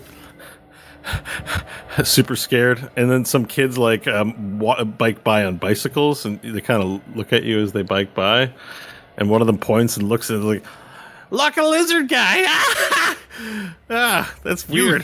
Youth, youth, where's the library? What? The library. Library? Lizard people can't read? no, wait. Wait, lizard people are kind of cool, though. Yeah, and so the kids kind of just turn around and bike back, and they go, one of them says, Why do you want to know about the library? Because I'm looking for Dick Pendleton. Kids sort of look at each other laugh. We don't know Dick Pendleton. And perhaps his brother Moby. Look, why don't you just look it up on the internet, guys? The internet. Yeah, and Where one of the, do I one of the find kid- this internet? It doesn't I have- exist. it doesn't exist I- outside the solar mines. They built one in here to, and they think it's everywhere. It's not. So one of the kids pulls up um, uh, on his bike and gets and sort of does that thing where they balance the bike between their legs and pulls out this little black box and starts touching on. it. He's like, "What? What were you looking for?" The library. The library. But what are you looking for at the library? Yeah. There's nothing cool at a library. If you're looking for something cool, you need to go to like, um, like the game store. Hey, uh, what about underground? Oh, we're we're not allowed to go underground. Billy and I, I played in the sewer once, and Mom got real pissed at us. Where where was the sewer? Well, there's sewers everywhere. It's what carries our, you know, our poo. Uh, sure, but how do you get into it? Hmm. Yeah, that's a weird question, Mitt. We don't know that. Lizard guy, you're cool, but your your lady friend's weird. Why is she asking us weird questions like that? Because she wants to go underground and I want to go to the library. We are confused at the moment. Please, give us a moment here. I'll turn One of the kids, one of the kids points at the manhole and says, "You can go down there. You get all the shit you want." Nashes. What? Why are we looking for the library then? Because we think it'll help us find the, a better way inside down below. Right. Because you found you you snuck in there. Yeah. What book are you looking for? I like Naruto. Do you read uh, manga or manga? What is the no, meaning it's, that's Are for losers. this? It's for losers. Don't worry about it. I know what he's talking about. It's, lo- it's for Yeah, I agree. Naruto sucks. I like One Punch Uh, one punch is kind or of One Piece. I mean, or One- whatever it's called. No, one punch is the superior one. We're good. Are, are these Yeah. all located at the library? no, man, you got to buy them at the bookstore. Like uh, we got chapters, and we got uh, there's an Indigo, and um, sometimes you can get the the the Scholastic edition of young adult stuff at Walmart. But um, the prices are better. The parents always go there, but bookstore's better. I knew usually. there was a? Walmart in the solar mine. I damn well knew it. I've said it for years. Varel, we have to get underground. I, I will force my head through the truck hole, kind of climbing between the Nashes. These Nashes are convinced that there is a convenient hole located in this place called the library. Well, Okay. I, It was 30 years ago. I don't know if it's still here, what the deal is. Children, we are not cool like you. We still request this library. well, why don't you come over? I, we have a treehouse. We can show you our treehouse. Yeah, we built it with um, extra leftover wood our dad used for his camp. But it's really cool. We've got we've got a little library in there with our manga in it. Do you have to hang out with those friends, or can are you allowed to hang out with um, other friends? Are they your parents? We should find other. Are you a Two pet? parents. Do they own you? Can you come play with us? We'll tell you where to find the book. Please advance the vehicle, Hope.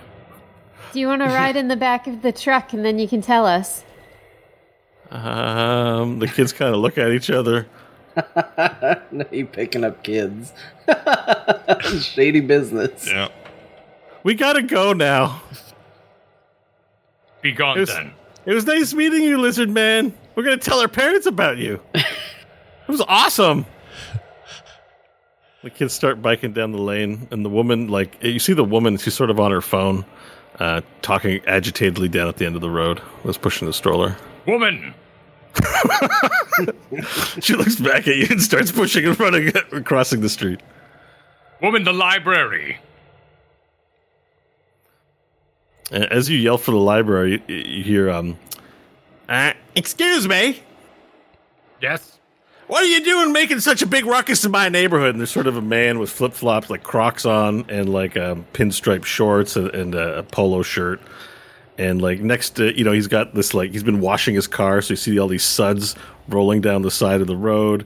Uh, he's been he's been washing his car, and he's got you know the nice house, little picket fence, and you're making all this kind of noise in my neighborhood. What the hell are you looking for? So you can get the hell out of here, and I can enjoy my Sunday afternoon.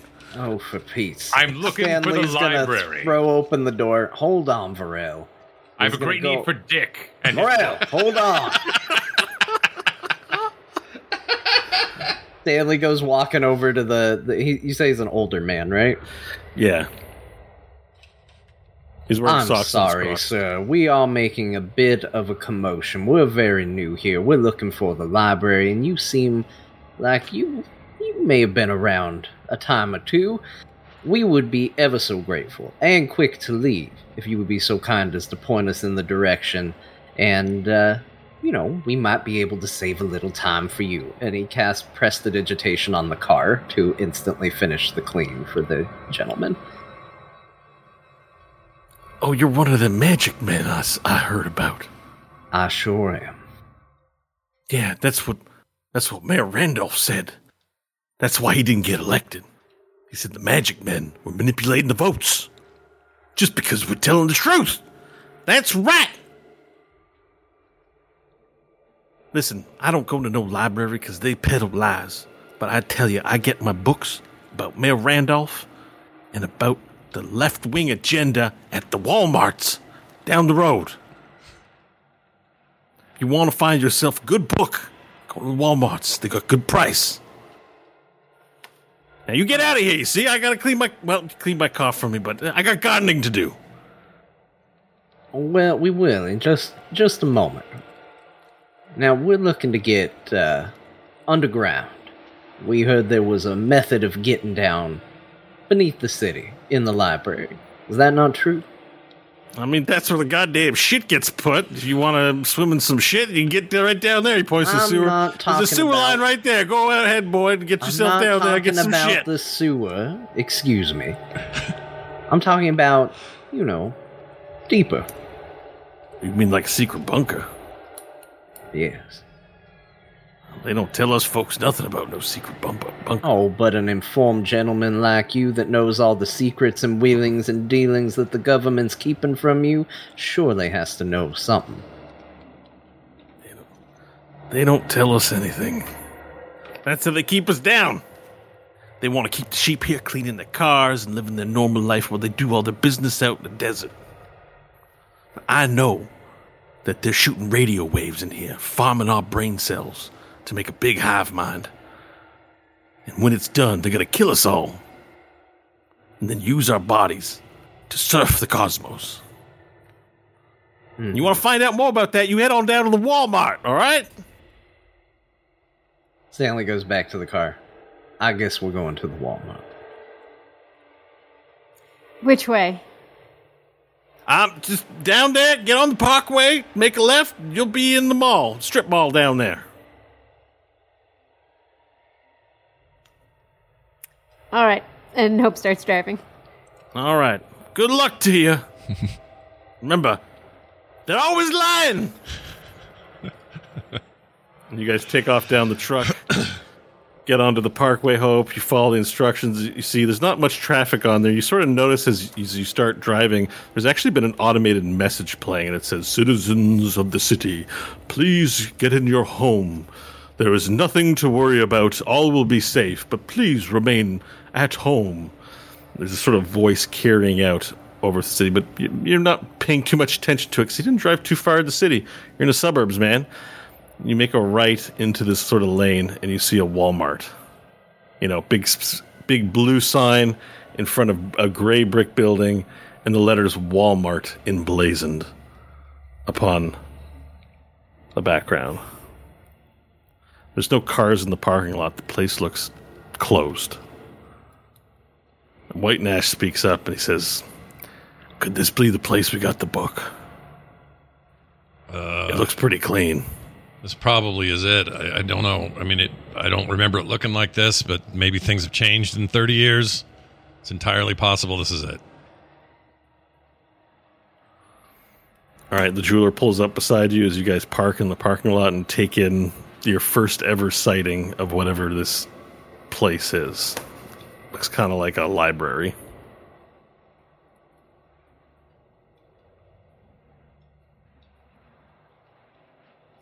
All So- Get out. Let's go.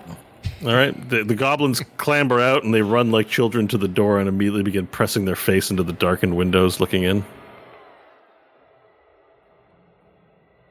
How we get inside? They start sort of tapping. What this? Clear walls.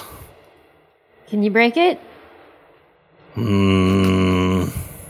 And they, they begin punching the wall. Boom, boom, boom, boom, boom, boom, boom. It makes this echoey noise as they all start punching the wall.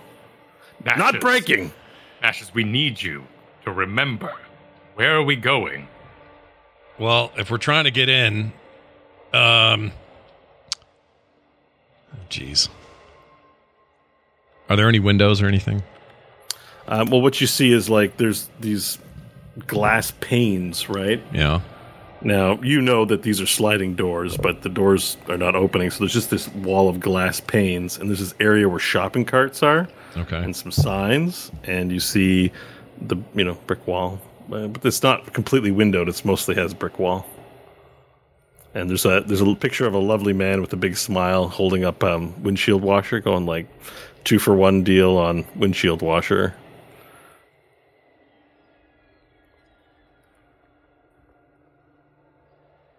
Are there other shoppers and people milling around? No, no, the place is closed. The parking lot's empty. Okay. Varel, there's- can you pull the doors? I'll nod, jump down, head over to the doors. Okay, you head over to the doors, and they don't really look like doors, but you kind of see a key, the key latch where um, something's locked. It looks like a key latch that you'd find in a vehicle. You've seen this before. Right. I will attempt to pull the doors apart. Okay, let's make strength check, please. 21. Hmm. Let's, let me refer to my chart here. 21 is hard. Uh, you're able to bend the door, the metal, as it sort of you sort of bend and make a little sliver, and you bend the lock, but it doesn't unhinge as it's locked at the top, bottom, and in the middle. But you, you you're able to bend it, but you need a little more force. Everyone stand back. Let me try something. And All right. Stanley's gonna cast Shatter on the door, the area around the door. Oh, epic! So, um, a creature, uh, well, that's creature, but any not a non-magical object that isn't being worn or carried also takes damage if it's in the spell's area. So I imagine no saving throw for it. It's just three d eight um, Yeah. thunder damage. So so you cla- you cast shatter in the area, and it goes. Everyone stands back, and it goes, and explodes into a giant pile of glass everywhere. And you hear a little alarm on the inside go. "Rear, rear, rear, rear, rear, rear, rear, rear, rear, rear, rear."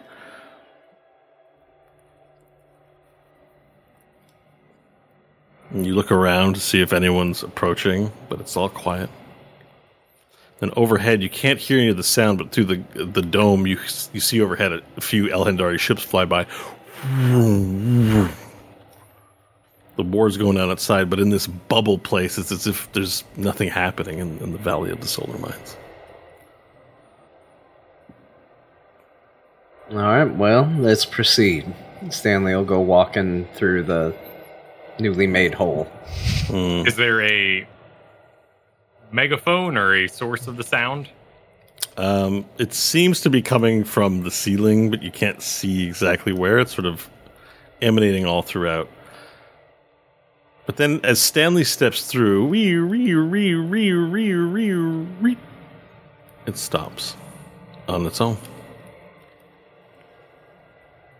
It's like the opposite of a Stanley detector. you know? The building now contains Stanley. Yep. This alarm will only sound if Stanley is not contained within this building. Yeah. So you look at the view, and it's darkened in here. There's dim lights, emergency lighting on. You see an area called ladies, um, clo- and there's like clothing, and then there's like this area of cashiers. It looks like a Walmart that you know from the real world. Um, sorry, I just have to open a reference document here. Opening up Walmart specials. Uh-huh. Open the Walmart reference. But you, you look up sort of to the left, there's like a cosmetics and health aisle. To the right, there's checkouts. Uh, just in front of you, there seems to be an aisle labeled seasonal, celebrate. There's a bath and bedding. Over to the left, there's signs indicating toys. And to the right, there's a large area with boys, men, ladies, children clothing. And towards the back, you see like electronics and, and things of that nature. Hmm. It's eerily quiet in here. And um, your passive perception, Valir, as you look around, so your, your passive perception is 23. As you look around, and, and it's eerily quiet, but you your perception swears it can hear movement and breathing. This place is not empty. And you hear, you sense an effort to remain still. Stanley will look back, lean back, wait for Varel, and sort of whisper, We are not alone in here. And whatever else is in here is intentionally trying to stay quiet.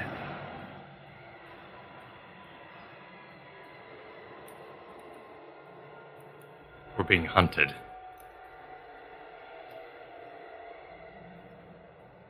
Nashes? Which one?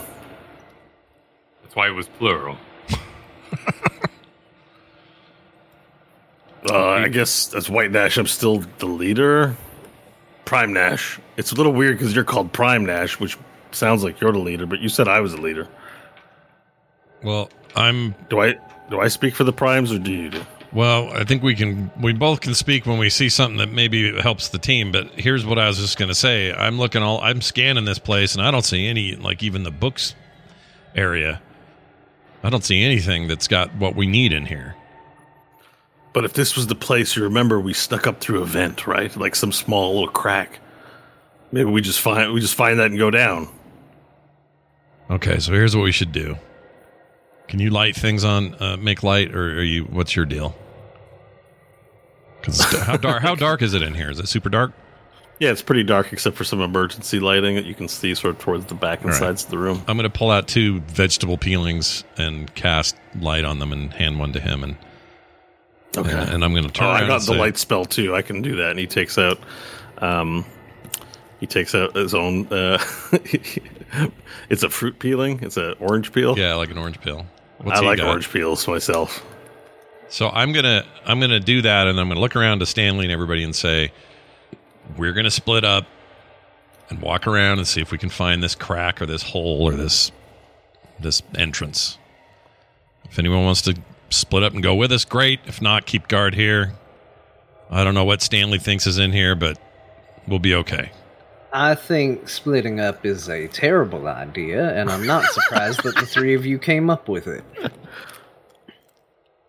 Well, what then? What's your answer then? Just go all together? Stanley takes the guitar off of his back, grabs the megaphone, and through it says, Attention, hiders within the Walmart. We have breached the city, we have breached this Walmart, and now we are going to move forward unobstructed.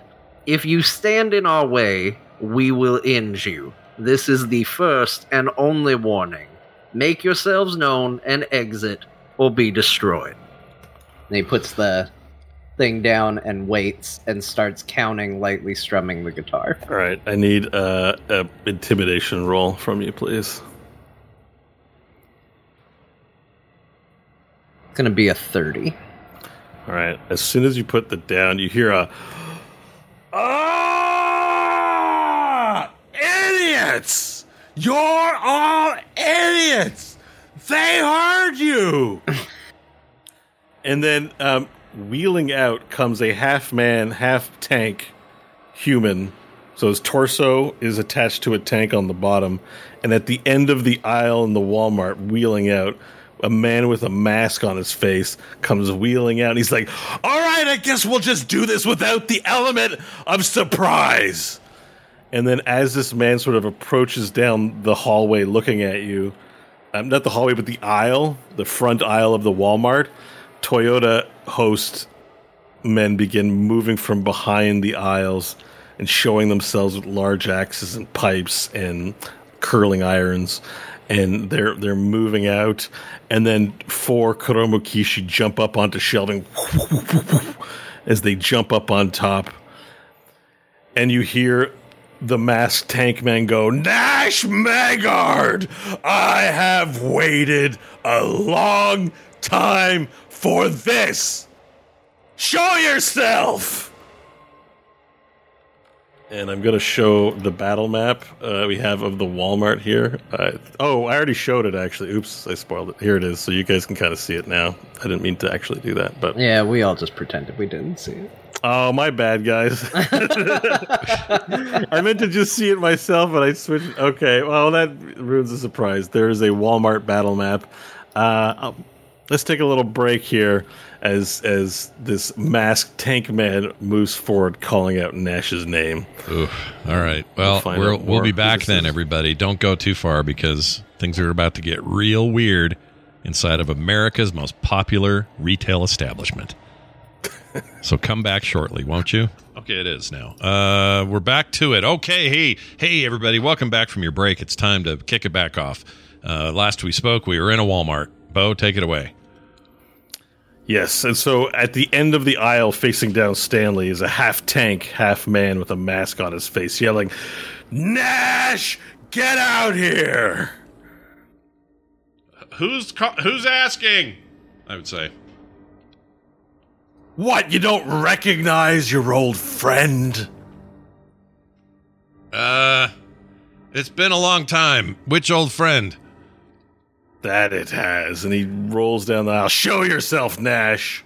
As his men, as his Toyota hosts stand there, uh, wait, uh, waiting for his command to act, not doing anything, allowing the dialogue to continue. Show yourself, Nash!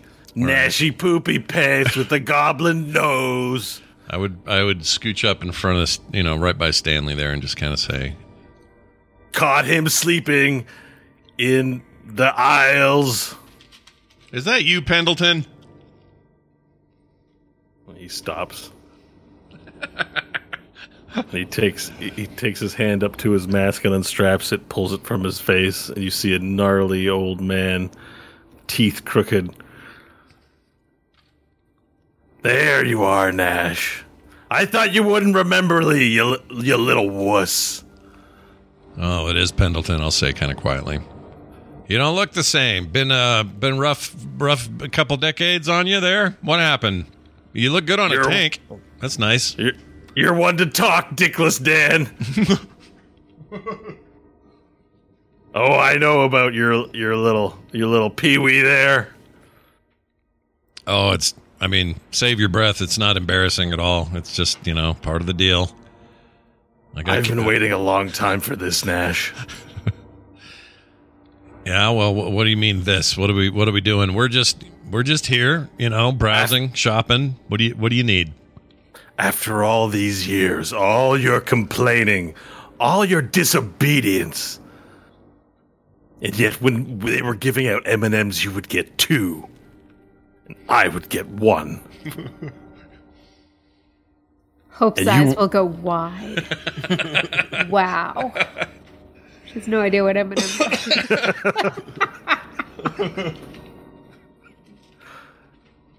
It's not fair. Some of us tried to be good, tried to get notice, and little wussy Nash complaining about the movies, complaining about the education, Well, always treated special.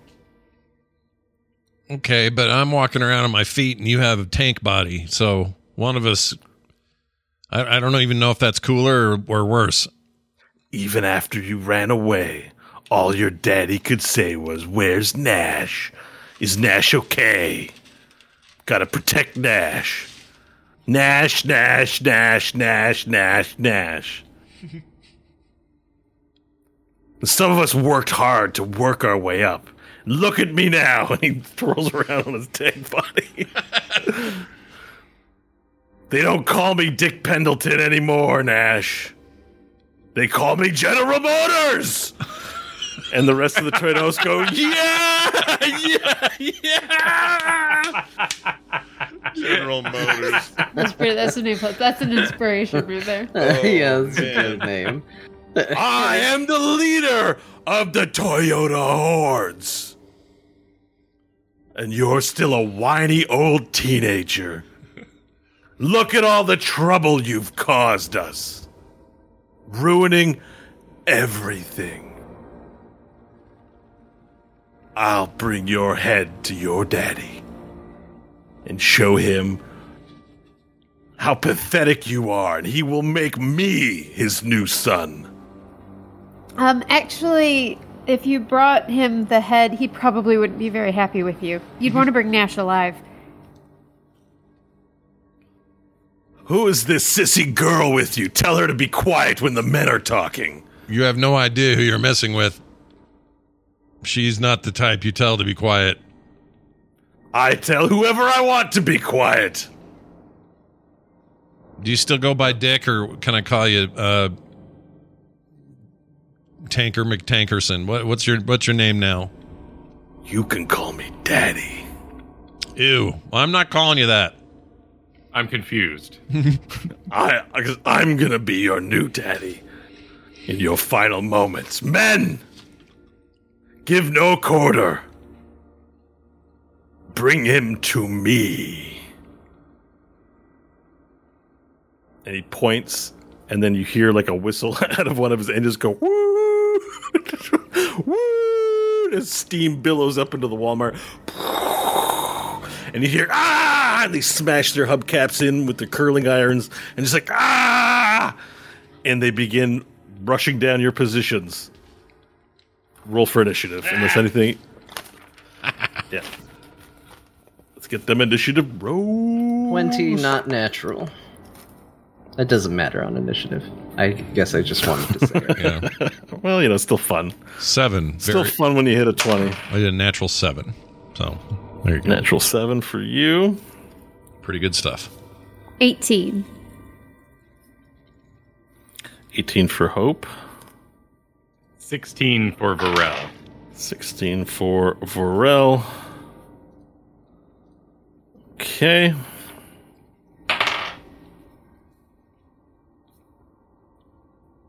All right, I'm rolling for the gobbies. Let's uh okay, I'm going to do that one. So goblins are just after Nash. And for the El Hendari. Okay.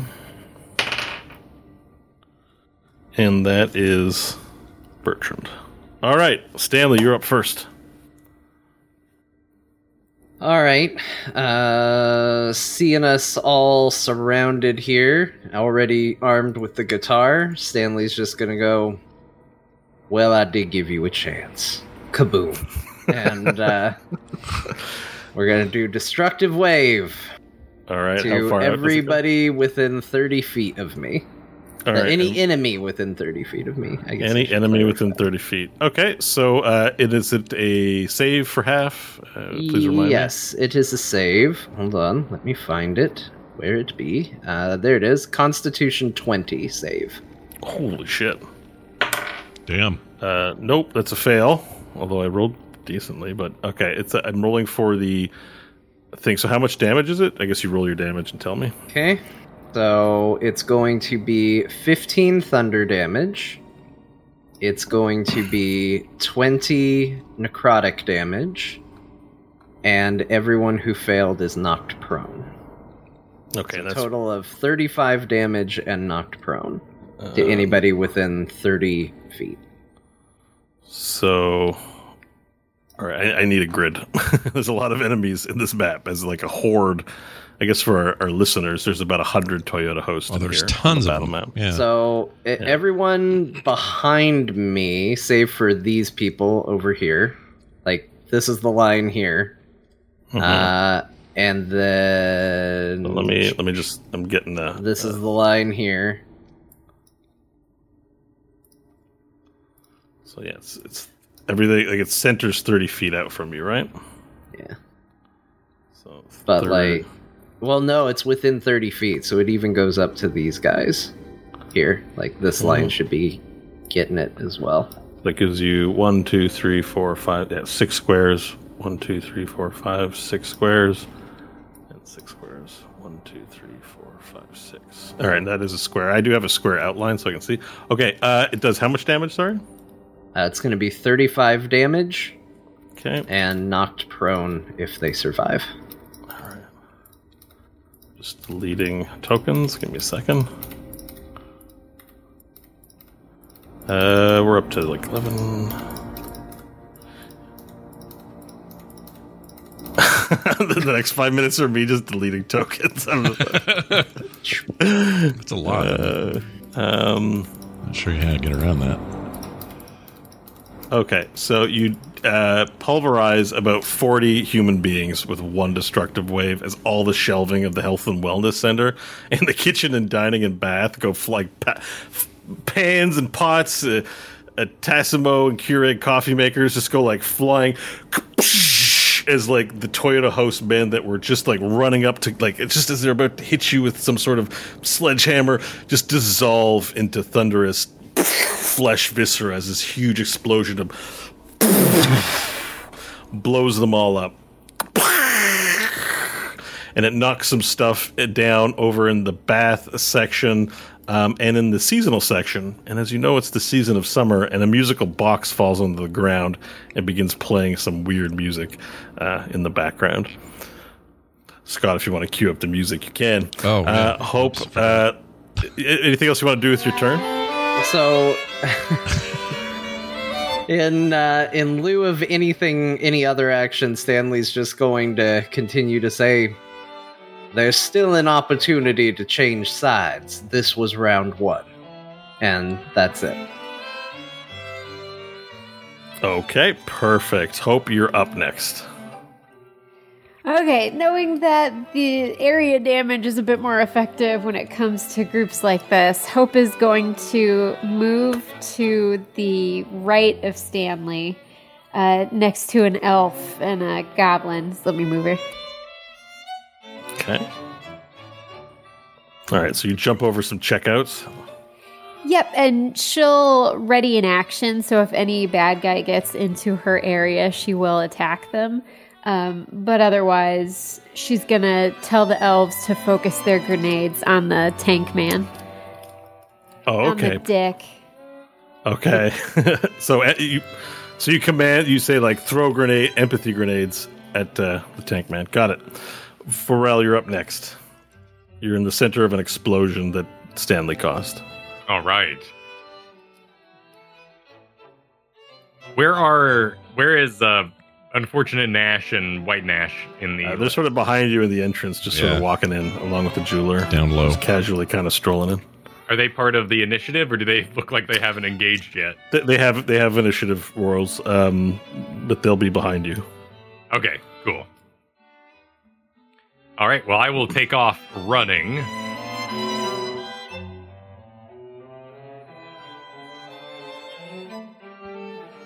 I'm going to run down my 40 feet there to the checkout area.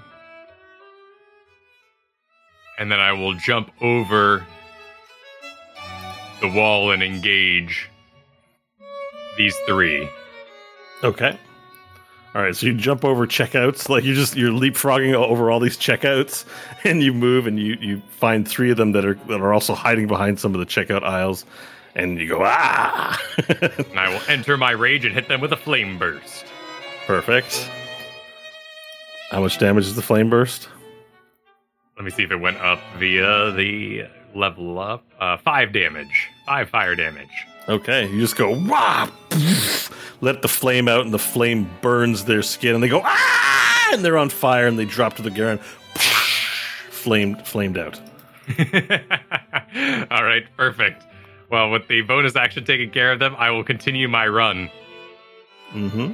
back into the heart of the men's section. Okay, so you run through, knocking clothes all, all over the place, and then run through to the men's section of the Walmart. Perfect. All right, uh, the elves are up next. They both take, as instructed, empathy grenades and fire them off in an area towards General Motors. My favorite thing you've ever said. okay. The empathy grenades go off. They the, the Toyota host and General Motors in the area in the vicinity of it fail their saving throws. And they all just kind of stand there.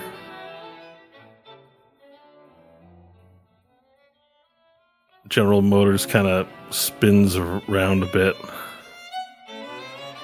in shock. They don't say anything immediately.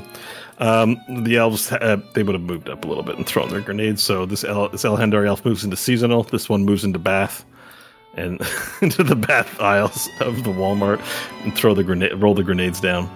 Um, and the the Toyota hosts of this area are now um, well filled with empathy. All right, it's now General Motors' turn. He's going to make a saving throw against the empathy. He fails it. And he, he sort of looks towards you, Nash, and he starts wheeling very slowly.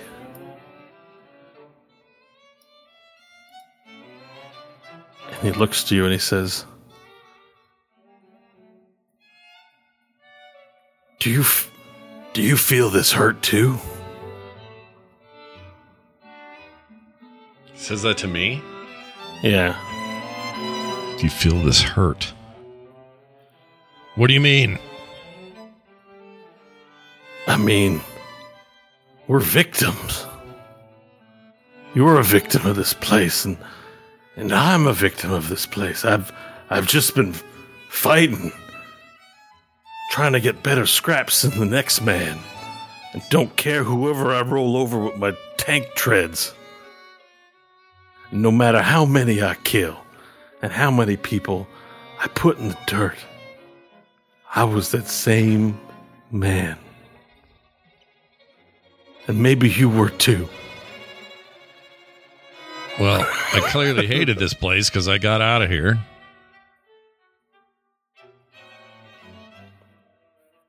You know what I mean? I don't know why you hung around.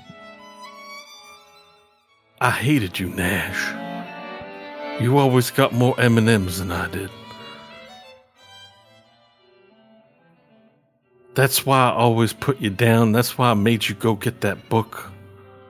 Remember a long time ago?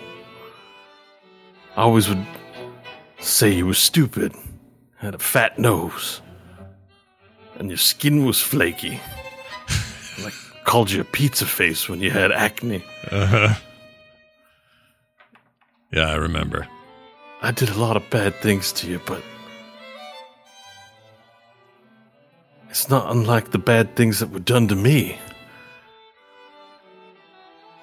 What, what do you call this feeling I'm, I have? I'm so weak right now.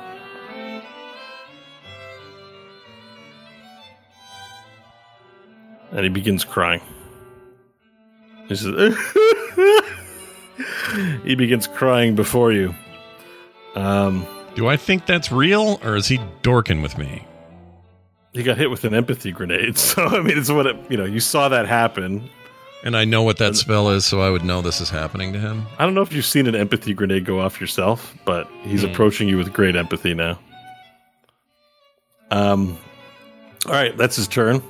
Uh, you can continue this conversation on your turn if you wish, or you can just fireball him as you see fit. Uh, uh, the Kuromo Kishi atop the thing, the one with the katana, jumps down and goes, "Men, knights, Kishi, they have been compromised. We need to, we need to take care of this." You report back to the principal. All right, and the one with the katanas jumps down. He walks slowly behind uh, General uh, General Motors.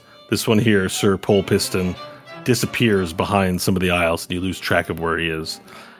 Sir Pigsticks runs back into the stockroom, disappears from sight. As does Sir Boltrath. Nash, it's your turn. Okay. Well, now I had plans, but now he feels bad. um. Hmm. Okay. Oh man, seriously, I had a big gnarly plan, and I don't care about Dick Pendleton at all. So I was gonna do a thing, but now I think You can still do it if you I want. know, or- but- you know. you know you don't have to. Like, what is Nash? that's what I'm struggling with here. What would Nash? Where's do? Nash moral compass on this one? I mean, I've killed strangers by putting them to sleep for less. Um, This is Dick Pendleton. You have a history. yeah. It's also a lot closer than I was hoping he'd be by now.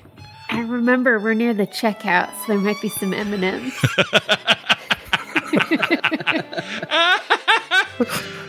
Oh shit! Should I give him some M and M's just to see if I can like milk? Okay, can I get That some? sounds awesome, man. kill him if he doesn't turn, you know? I guess I could read this, but John, what does what's the duration of this thing? How long does that grenade work? The grenade? Yeah, that made him. You know, this effect of him being all empathetic. Uh, I don't know. I have seven empathy grenades. Let me see what it says.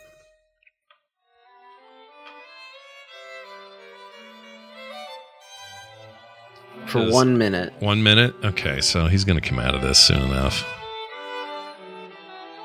Well, that's a long time in the in combat terms. No, I know. Yeah, isn't it 10 rounds? All right, you know what? Nash is going to go with his gut here. I'm going to cast. you don't want to do a high level like that. Hold on a second. Let's do it at three.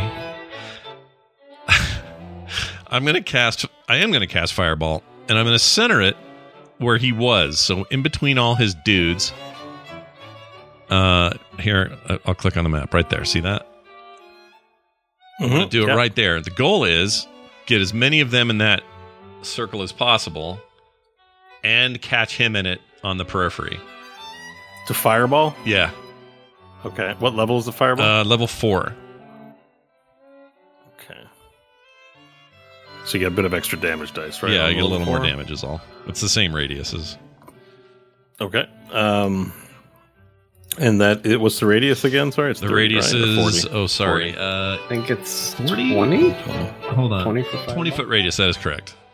Oh, it's a little smaller than I thought. So pull it toward him so that he's Well, no, caught. it's twenty from the center when you say radius, right? Yeah, that's what I'm saying. So if you pull the center, my aimed center down, yeah. yeah. So that's what I want. Okay. to do, right there. I just double check fireball here. I want to make sure I get it right. fireball. Yeah, Twenty foot. Uh, yeah, area. We're gonna burn down a Walmart, I think. So yeah, it is twenty foot. So it's a four by four square. No, is that not right? No, that Wait, small. that No, that's too right. small. Yeah, it's 20 foot all sides, right? So one, two, three, four. One, two, three. It's eight by eight. Yeah, it's got to be that. right. Six, seven, eight. One, Two, three, four, five, six, seven. All right, perfect. So you want to blow up that many dudes? Yep. If uh, you have to do All right. deck 17 Yeah, I got saving to throws. deck 17. Yeah, you get Okay. half half damage if you s- save. Ooh, a one. Yeah. Another one. What? All right, you're getting the full blunt of damage for the Karomo Kishi Toyota. So, as you cast Fireball, the Toyota host have put down their sledgehammers and curling irons, and they're hugging each other and sharing feelings. And the Kuro- the only one that's sort of uh, with it is that uh, orc, that samurai orc, walking down behind Yeah. General Motors, uh, General Motors, carefully, and before you is a half tank, half man guy with like a drill arm and a regular hand and a mask half off, crying and baring his soul to you. And you lug a fireball over top of him. It's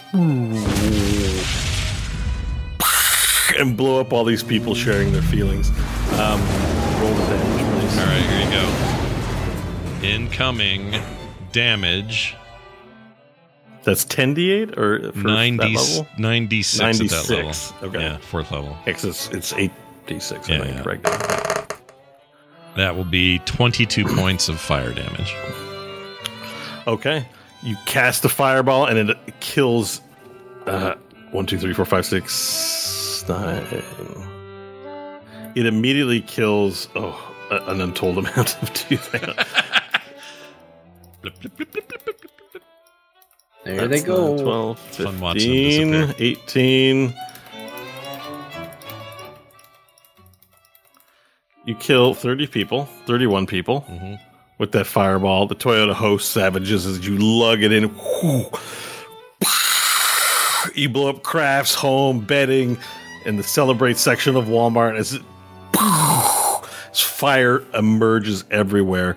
Um, the Karomo Kishi in there also just charred, and then on towards his back, fire hitting the backside of General Motors. He's like silhouetted in fire before you as he's crying, like some sort of religious picture almost, hands out, fire blowing up behind him, going, Nash, I'm sorry. Feel a little bad, but not that bad. All right. What else would you like to do? Um, I'm gonna m- move a little. I'm gonna go here, just to spread it out a little. We're not all wadded up there. That's All right, my so you turn. you walk carefully away from General Motors as he approaches you. With Set him on out. fire and walk away. That's right. Poor man All right. pouring his heart out to you. All right. Uh, following Varel's lead, if that's your turn, following Varel's lead, the goblins make their way through the aisles uh, into the clothing section and begin go- going guerrilla combat on various uh, Toyota host in there. So you see all kinds of fighting now. There's a war between goblins and, and Toyota host madmen. Um, Like the Velociraptors, but in the clothes. All right, uh, three of the dudes that the goblins take out, like they slide in there with their little knives and, and flint weapons, and you just see Toyota host people slide under the clothes and, as things get knocked over, and you just see goblin hands like stabbing down on Toyota host members. Um, now it's time for the hordes to move, and as this all gets blown up, the hordes are un um, abashedly moving forward. So these guys can move fast enough, Nash, that as you walk away, a mob of unaffected ones move into your direction. Now, those guys won't attack, but they'll now all make their way down the aisles Okay. as they move closer, and they're, they, they're battle yelling. They're like, ah, as they run closer. Um, and they will engage, uh, move down. So some of those guys can't move down fast enough, but um, you walk away, but you walk away in an unusual direction, right? You walk down health and wellness. and as you walk down health and wellness, a whole bunch of uh, Toyota host hordes that uh, Toyota host warriors that weren't affected by the grenades come around the corner, and they have a lot of stuff from the sporting and hunting equipment, like knives and axes, and they like start chopping at you. Um, All right, you there's one hit because it's like this is a 21. The other ones were like sub five, so I know it's not a hit. Um, and one of them comes out with the butt of a gun, smacks you in the face. You take 15 points of bludgeoning damage. Oof. Okay. And did anyone use their uh, li- their rest in a can, or are you all still rocking 22 hit points? Mm, I didn't use it before no, you said now. we could do a short rest, so Yes. I did hit dice. Oh, that's what I. Okay, yeah, but you, you didn't use your can business. No. Okay, perfect. All right, yeah, you get hit in the fa- uh, in the face with the butt of a gun, and the rest of the combat, these guys sort of move over. We're going to do some attacks on the goblins as well as on Varel. So let me just. All right, you hear the scream of one of the goblins. Varel goes ah as a goblin falls down between the clothes. Uh, this one here gets attacked as well. It's swarmed. That doesn't pan out. Here gets cracked back. All right, that goblin goes down. The goblins are going down. Yeah, three of the goblins go down behind you as they do guerrilla tactics, but they're outnumbered by the Toyota host amongst the clothes, the clothing sections. Um, they also move forward to you, uh, Varel, and three of them will make attacks upon your person. Uh, that would be 15. That's not a hit. Uh, 23, a hit for one of them, I think, and a miss for the third one. And uh, so one of them hits you with a pipe, and you take 10 points of bludgeoning damage. Cool. Uh, DC 17 dex for my fire burst reaction. Uh, f- a one. Wow, I rolled a lot of ones today. It's a fail. Seven points of fire unlucky damage. dunce. All right. So he, so he hits you, and then you flame burst him as a reaction, and he burns up into cinders. Ah! he's just on fire, and now he's a pile of ash behind you. Um, more Toyota hosts move into the clothing section, all through the baby clothes. They, they sneak through little uh, onesies for the kids. Um, and Toyota hosts move out of the groceries and start like beelining in your direction, Varel. Um, this will bring us to uh, Bertrand, the jeweler. The jeweler turn. The jeweler's sort of standing in the doorway, nonplussed by all this. And he goes, "Ah, "For F's sakes," he says. And he turns around, he pulls out a gun, and he holds it up to to White Nash's he- temple and pulls a trigger. No. and point blank shoots White Nash in the head. Nash immediately takes the White Nash immediately takes the bullet to the head, falls to the ground, and and um, Bertrand looks around. He's like, "I'm so effing sick of these damn Nashes," and he walks over to unfortunate Nash, who's just sort of turned around, puts the gun it towards his head, and right between the eyes, pulls the trigger, but the gun jams. Click. And unfortunate Nash kind of looks at him and, and starts to get angry. That's Bertrand, the jeweler's turn. It's now unfortunate Nash's turn. Is And unfortunate, unfortunate Nash begins casting a spell. This betrayer tried to betray us and made us sore. He'll regret that I brought the meteor. And he raised his hands up. and then outside, you can see the sky starting to get dim again. Wow, wow. And you hear through the through the sky as we're about to crash some meteors into the Walmart. John shook his head in the best way possible. I love it. Ever so minuscule. Yeah. Knew we shouldn't have brought that guy. Broody Stanley got to go get on the ship. Couldn't Yeah. tell you not to bring shitty Nash. Yep. All right, so in, uh, let me just get. I need to get the area of the meteor here.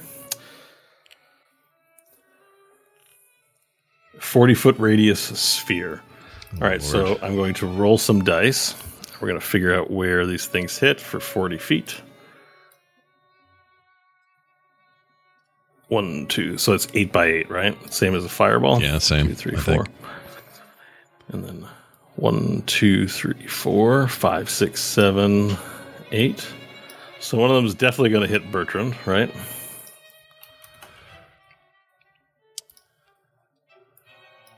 Send and then one of them elsewhere and right. back to where he came from. All right, one of them's going to hit in this top corner up here. All right, uh, one of them's to. Oh, let me see. I'm to give a number, and we're to see where it's centered on in this section. Okay, centered on the girls section. Varel, you will be safe from this. And I'm to roll two dice for coordinates again and see where the third one lands.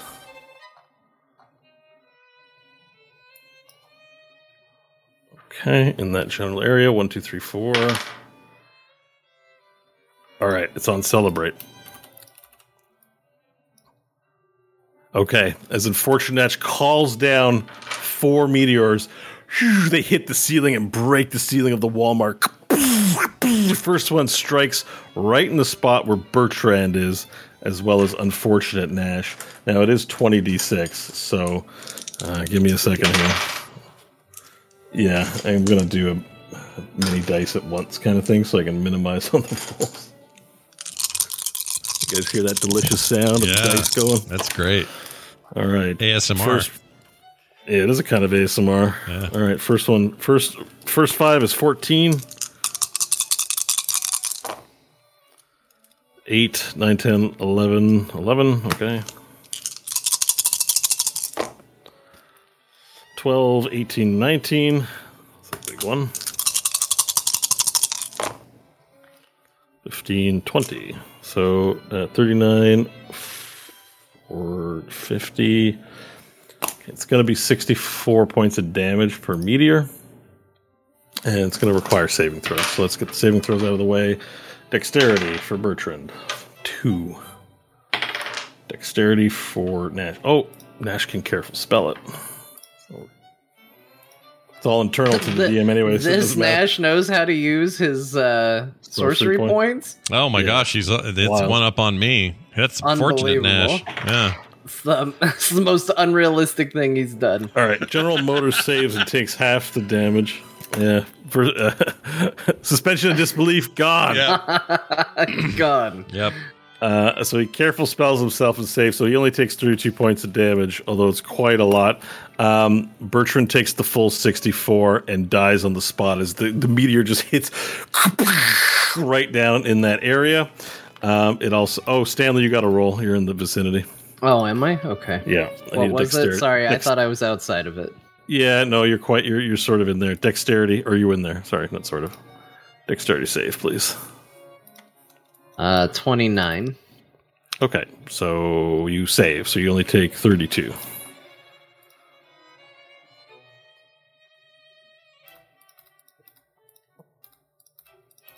All right. All right, perfect. So as four meteors hit the top of the Walmart, uh, the Walmart erupts into an explosive uh, shower of fireworks, and we return to Stanley as a meteor just grazes your backside, um, causing you to falter for a second, but you pull yourself back up. Hmm. Stanley would be pretty mad at unfortunate Nash about this. Stanley's like But a kettle at I- 5,000 Kelvin at this point. But would I kill him for it is the question. Right, there's now a meteor crater behind you. I should have marked where the meteor craters are. Oh well. Alright, you know what? He probably would assume he killed himself. Uh. Alright, well, let's keep it simple for this round so far. Uh, we'll just do an Eldritch Blast. We will blast uh, one beam into uh, this fellow here. Go ahead and roll that first. That's a 20 to hit. Okay, you've hit him. That is two points force damage. Mm-hmm. He's still kicking. I don't know how No. much HP these guys have. No, they have, they have minion HP at this point, so if you hit them, you're okay I figured. blown them all up. Yeah, yeah. And we do these large combats. We're not calculating to the to the penny here. They're minion HP. You hit, they blow All up. right, we'll smash that guy next. The one that I can see hitting uh, Mhm. Nash Magard. It's a 29 to hit. Okay. for four damage. Yeah. And uh, let's see, who else would I be able to see easily from where I'm at? I can hit a lot of them. Well, Nash has a lot of them, so we'll hit this guy as well. The next guy, Okay. I can hit him, right? Probably. Yeah. Yeah, yeah. You can a- peek. Well, you have movement, right? So you can peek around the corner and move. Yeah. Yeah. Yeah. That's true. That's a natural 20. Uh, so wasted on a minion, but uh, well, you- 13, 13 points of force damage to that one. the Eldritch Blast hits him, and he just like force ghosts uh, into into nothingness, and his clothes fall to the ground spectacularly. And uh, yeah, that'll be my turn. Okay, it's like. Uh, we got Hope up next. All right, Hope we'll take out diplomacy, throw it up, and say parlay, and then she'll have it attack the um, one in front of her. Gotcha. All right. Uh, make the attack roll, it, uh, please. It was a one. Oh no! Oh. Oh no! Shit. Uh, the the sword flies past him in your eagerness, and then uh, falls outside the range with which you control it, and cla- clatters to the ground. That's fair. All right, uh, she'll use one of her three attacks then to attack the one in front of her. Okay, I believe the range was thirty feet, right, uh, Stanley? Yeah. Yeah. All right. Uh, so you're just going to attack her with your attack the Toyota horde guy with. The rapier, yeah, her regular All right. rapier. Excellent. Go go for it. 22 to hit. It's a hit. And uh, no need to roll damage dice for minions, so we just establish it's quicker.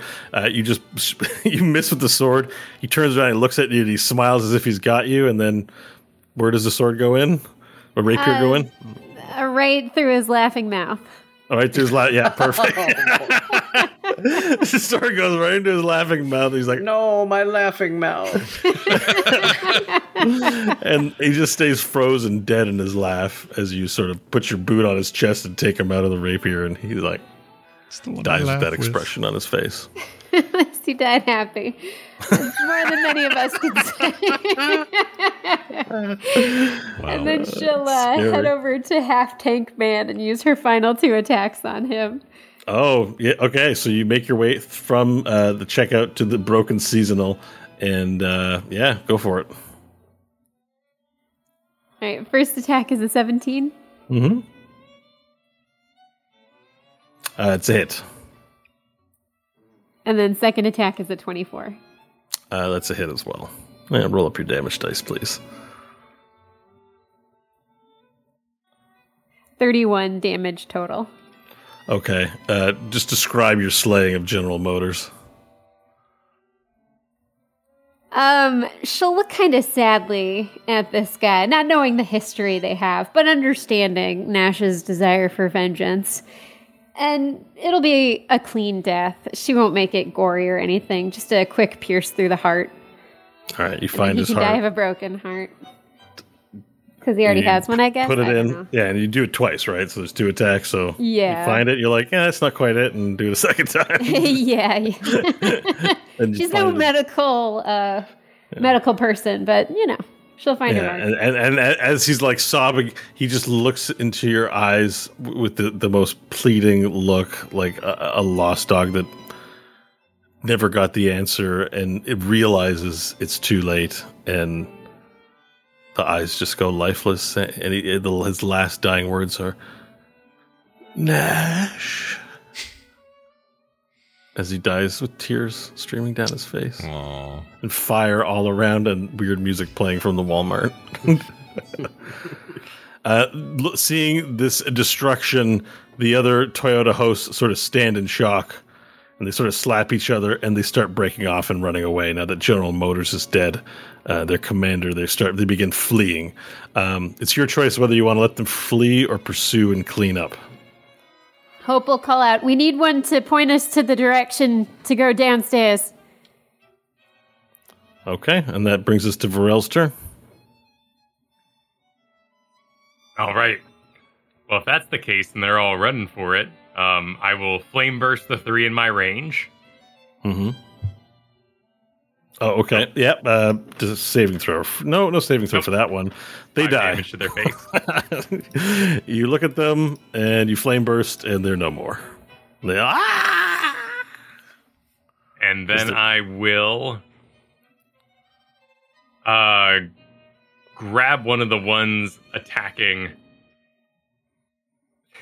attacking the goblin in the sweep sleepwear and panties. Is that what it said? I think so. Yeah, it's sleepwear pant, women's sleep, women panties. All right. Yep. So I will apprehend a a fleeing enemy in the sleepwear section. Okay, and um, let's make a grappling check, I guess. Okay. Well, fifteen. Yep, you got it. I rolled 12. So you grab one of them uh, as they turn to walk away and they turn to look at you and they say, We will never die! We will never die! We will never die! And he's just yelling at you in defiance this weird sentence. I'll just start walking towards Hope because I know she's the one who wants to talk to him. All right, he struggles with it. And um, the, the goblin looks to you and he says, Run, we chase! We chase.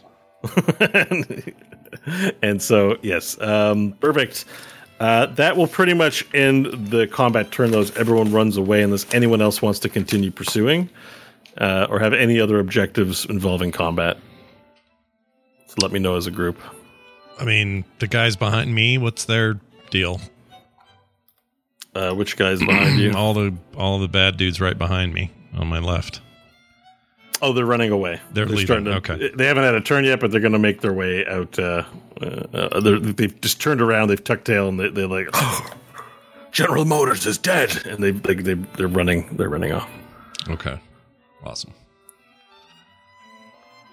Then no is my answer. Okay, okay, perfect. so uh, the goblins run off chasing, uh, like uh, dogs chasing after cars. Uh, they run off chasing down various um, Toyo Host members as they clear out, no longer confident in their numbers. Um, I'm just gonna delete most of this. Uh, Varel, uh, you're in the sleepwear section with a captured Toyota host member. There are several large craters in this place, and corpses and fire smoldering everywhere. Uh, I didn't see any other Kuromu Kishi come running out this way, so Stanley's gonna go back to see if he can figure out where they went back this way. Because I saw them take off, but not exactly where they went, I don't think. How do you want to investigate? Perception or investigation? Do you want to use your senses, or do you want to look at? Let's do Tracking. perception. Okay, Let's perceive. With a 33. Mm, taking in your surroundings to see where the possible exits were. You remember hearing that uh, the others were sent off to warn the principal that you've arrived um, over the din of all that had happened. Um, putting two and two together with the discussion about where to find an entrance, Nash's the Nash's stories about stealing a book long ago, Moby Dick. Um, there must be some way to descend where you need to go towards the back because that's where you saw the head sort of poke out and a door open in your periphery with your excellent perception to the combat. So the door would be exiting between uh, you see where household pets is in the dairy aisle. Like there would be a door, some sort of door towards the back there. Okay. Stanley is gonna go look for something back there while they talk to the guy. Okay, perfect. Uh, for the rest of the party, uh, so Varel has in hand a Toyota host member.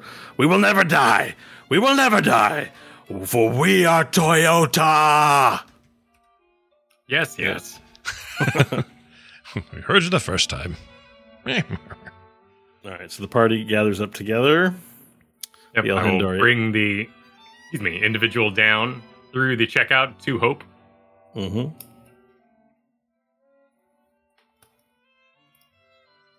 Okay. So hope, uh, yeah, everyone sort of gathered together in the front checkout aisle.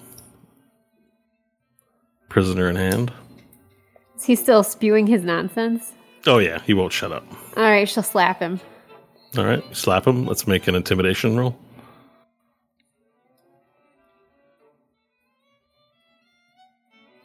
Fourteen. You slap him, connecting many fingers to the face. It's a good, good sna- slap, and he stops for a second, gritting his teeth but looking at you. Um, would she need to bend down to get eye to eye with him? Yeah, yeah. Varel, well, ask Varel, but I think Varel would be holding him like down. Oh, But sure. That's, that's how I picture it. But ask for uh, Kyle. Maybe you can tell us. No, I'd be holding them uh, basically straight on in a bit of a grab, as I know Like full previously Nelson, Hope gets weird when things are on the ground and carves them up and stuff. like a half Nelson. Fair. it's, a fu- it's a funny tendency you've noticed there. Uh, she'll, so he's gritting now, and she'll go, All right, you get uh, one chance. Where's the way to go downstairs toward the principal? Uh, he looks at you. I cannot betray my master. I will not tell you. Okay, cool. And then she'll kill him. All right. Uh, so he he looks at you. and Goes, "Ah, I will ride the road. As you s- put the, your rapier into him. I will ride the road. And he falls over, hitting the ground. Amazing. Just want to bend down and whisper vroom vroom in his ear as he rides. Vroom vroom, bitch. yeah.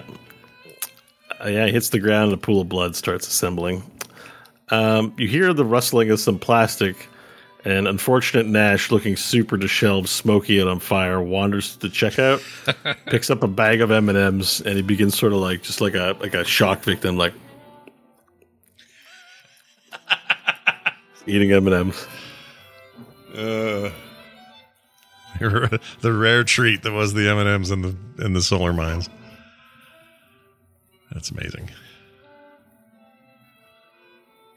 Well, are, are you okay, unfortunate Nash? Unfortunate. Who gave me that name?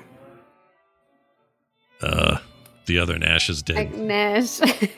Wait a second. Not me. The other ones, the ones that are all dead that can't answer, can't defend themselves now. They all said it. Yeah, I'm still alive, and they're calling me the unfortunate one. It's ironic. It's like calling your big friend Tiny.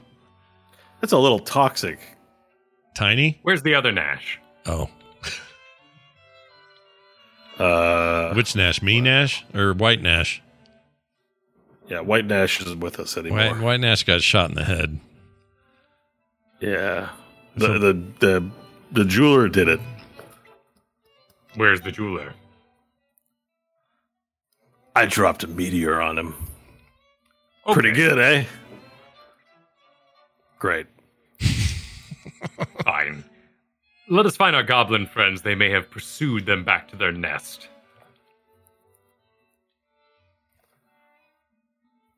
cool. Hope will nod and kind of let Varel know he can lead the way if he wants. All right, everyone's just noticed Stanley is nowhere around. Well, I know where he's at. He's looking for the the the hole. He's looking for the the entrance. All right. All right, so Stanley, would you oh. stop some? Would you stop somewhere for anyone to wait up, or are you forging forward while they chat? Like, I'm looking for an entrance. If I find it, I would stop to get their Okay. attention. All right, so you move through the aisles of the broken, exploded Walmart and see Stanley standing uh, towards the back, um, where there's an entrance to a stockroom.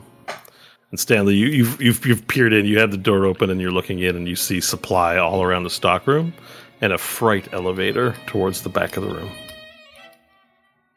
As Alright. I pass by the pet section, I noticed the happy smiling animals and the Mm. great pieces of meat on display on the bags. And I take one. Nice.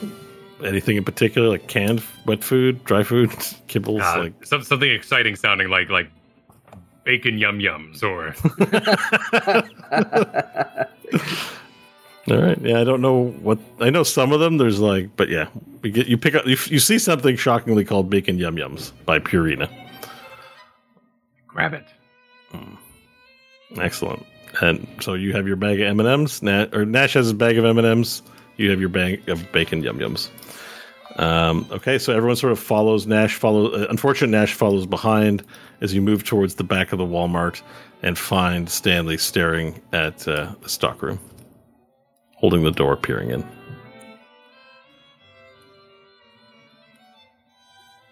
Did you find a hole, Stanley? Uh, I found better. I found an elevator. I think this is the direction they headed, and if I heard correctly, they said to go tell the principal, which means this is exactly where we need to head. Well, this is starting to look familiar. I think you found it. All right. So, um, having looked around the room, you find uh, your perception being what it is, Stanley. You're able to tell that there are no assailants inside this room, and that the elevator, you know, isn't there. Like it's it's the door is closed. You just know what an elevator looks like. It is not. You've been in elevators before. Yeah. Um, so you know uh, the party. I think. Tell me if you would do something differently. But just as we wrap towards the end of the show, the party clicks the button, moves into the room. Stanley, you press the button to go down. The fright elevator, after a few moments, comes up and opens. The party walks into the fright elevator. Only unfortunate Nash, the party, two El- elves are remaining. The goblins seem to have gone off permanently and the door closes as you descend into the darkness below. Did you also call it a fright elevator earlier? Freight elevator. Okay.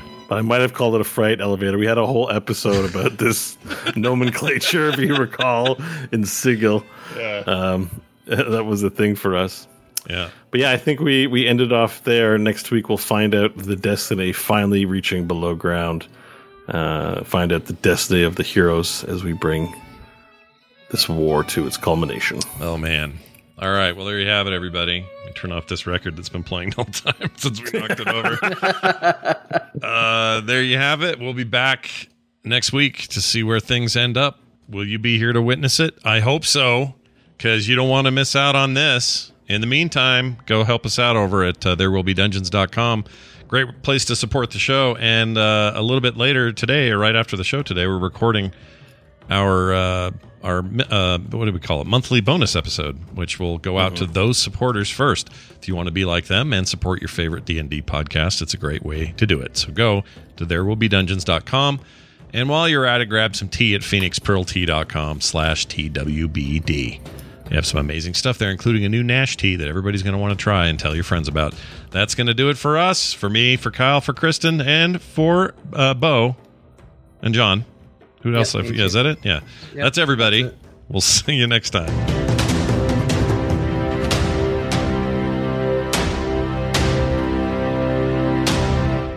This show is part of the Frog Pants Network. Frog Pants Network. Get more shows like this at frogpants.com.